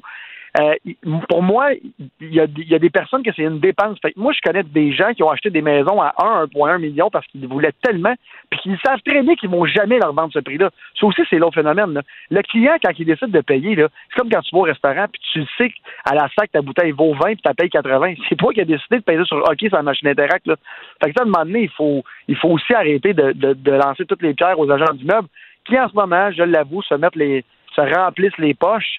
Mais c'est l'offre et la demande. Hey, moi, je comprends même ça. pas comment tu prends encore un agent d'immeuble. Je m'excuse, là, peut-être pour Je vendre sais. des propriétés de prestige, euh, puis quand t'as vraiment pas de temps ou quand t'as des, ma- des maisons, des propriétés qui ont des particularités vraiment très, très spécifiques, mais tu sais, quand. Mais C'est du trouble.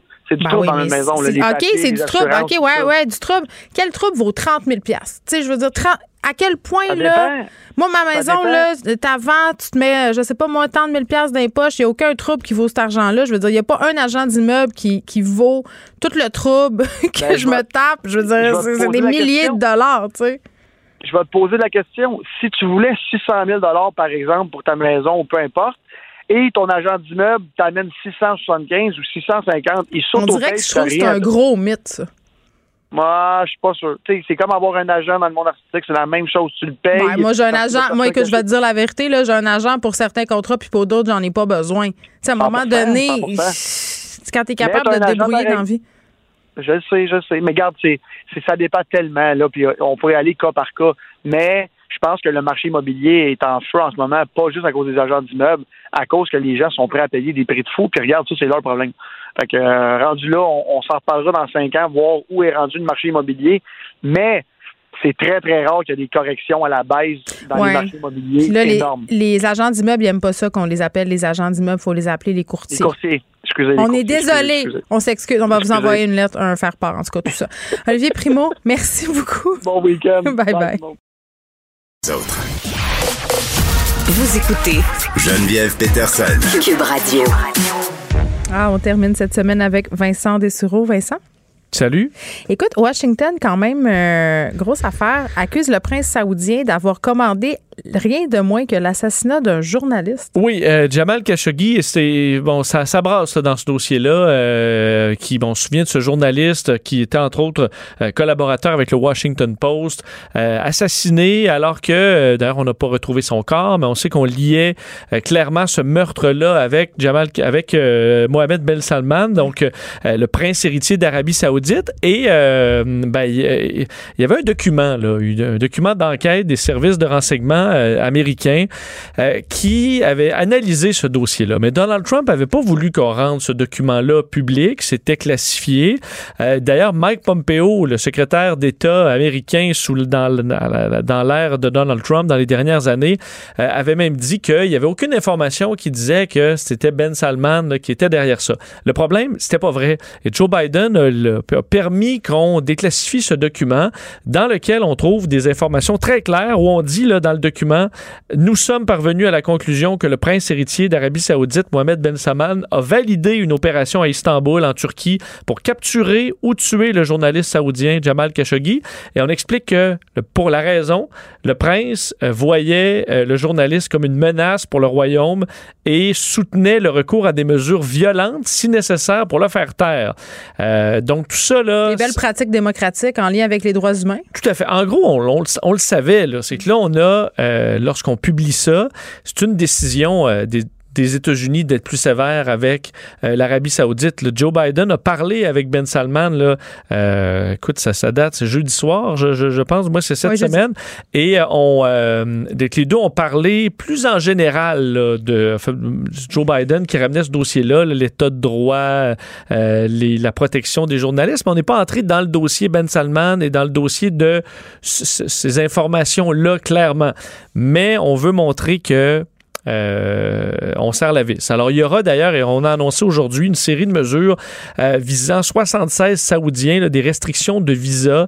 Euh, d'ailleurs, on appelle ça un Khasho- Khashoggi ban, donc l'interdiction de Khashoggi qui est reliée au fait qu'on va bloquer des Saoudiens qui, bon, qu'on a, qu'on croit vont s'attaquer à des journalistes, par exemple, ou à des dissidents. Et ça montre, on a vu, il y a eu les premières frappes, là, d'ailleurs, sous l'ère Joe Biden, frappes militaires dans les derniers jours contre des cibles en Syrie. Euh, dans le dossier iranien, alors on montre que Joe Biden, là, euh, il va être actif au niveau géopolitique mondial. Euh, et le problème, c'est que les Saoudiens, c'est supposé être nos amis. Euh, les Iraniens, les Iraniens, c'est supposé être nos ennemis, mais les Saoudiens ne sont pas gentils aussi. Et là, il faut essayer de. Ménager garder- la chèvre et le Ben chou. ouais, c'est vraiment compliqué avec l'Arabie Saoudite. On l'a vu au Canada aussi avec la vente d'armes.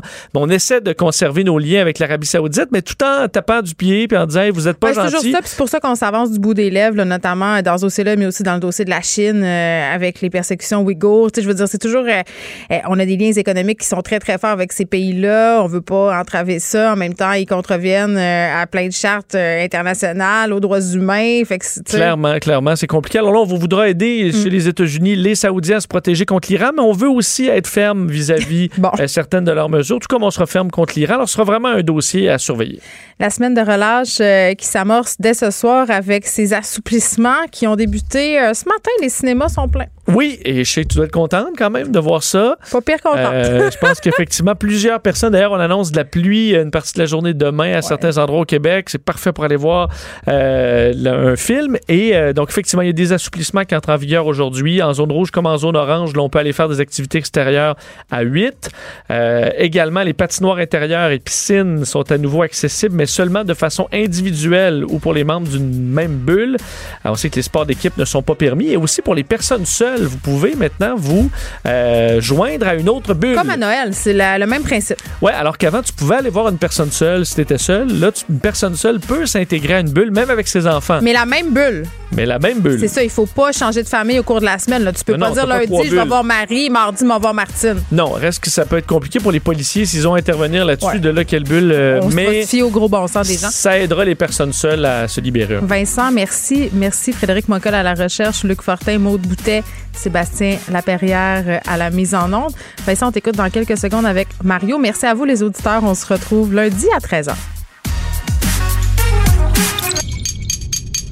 Cube Radio.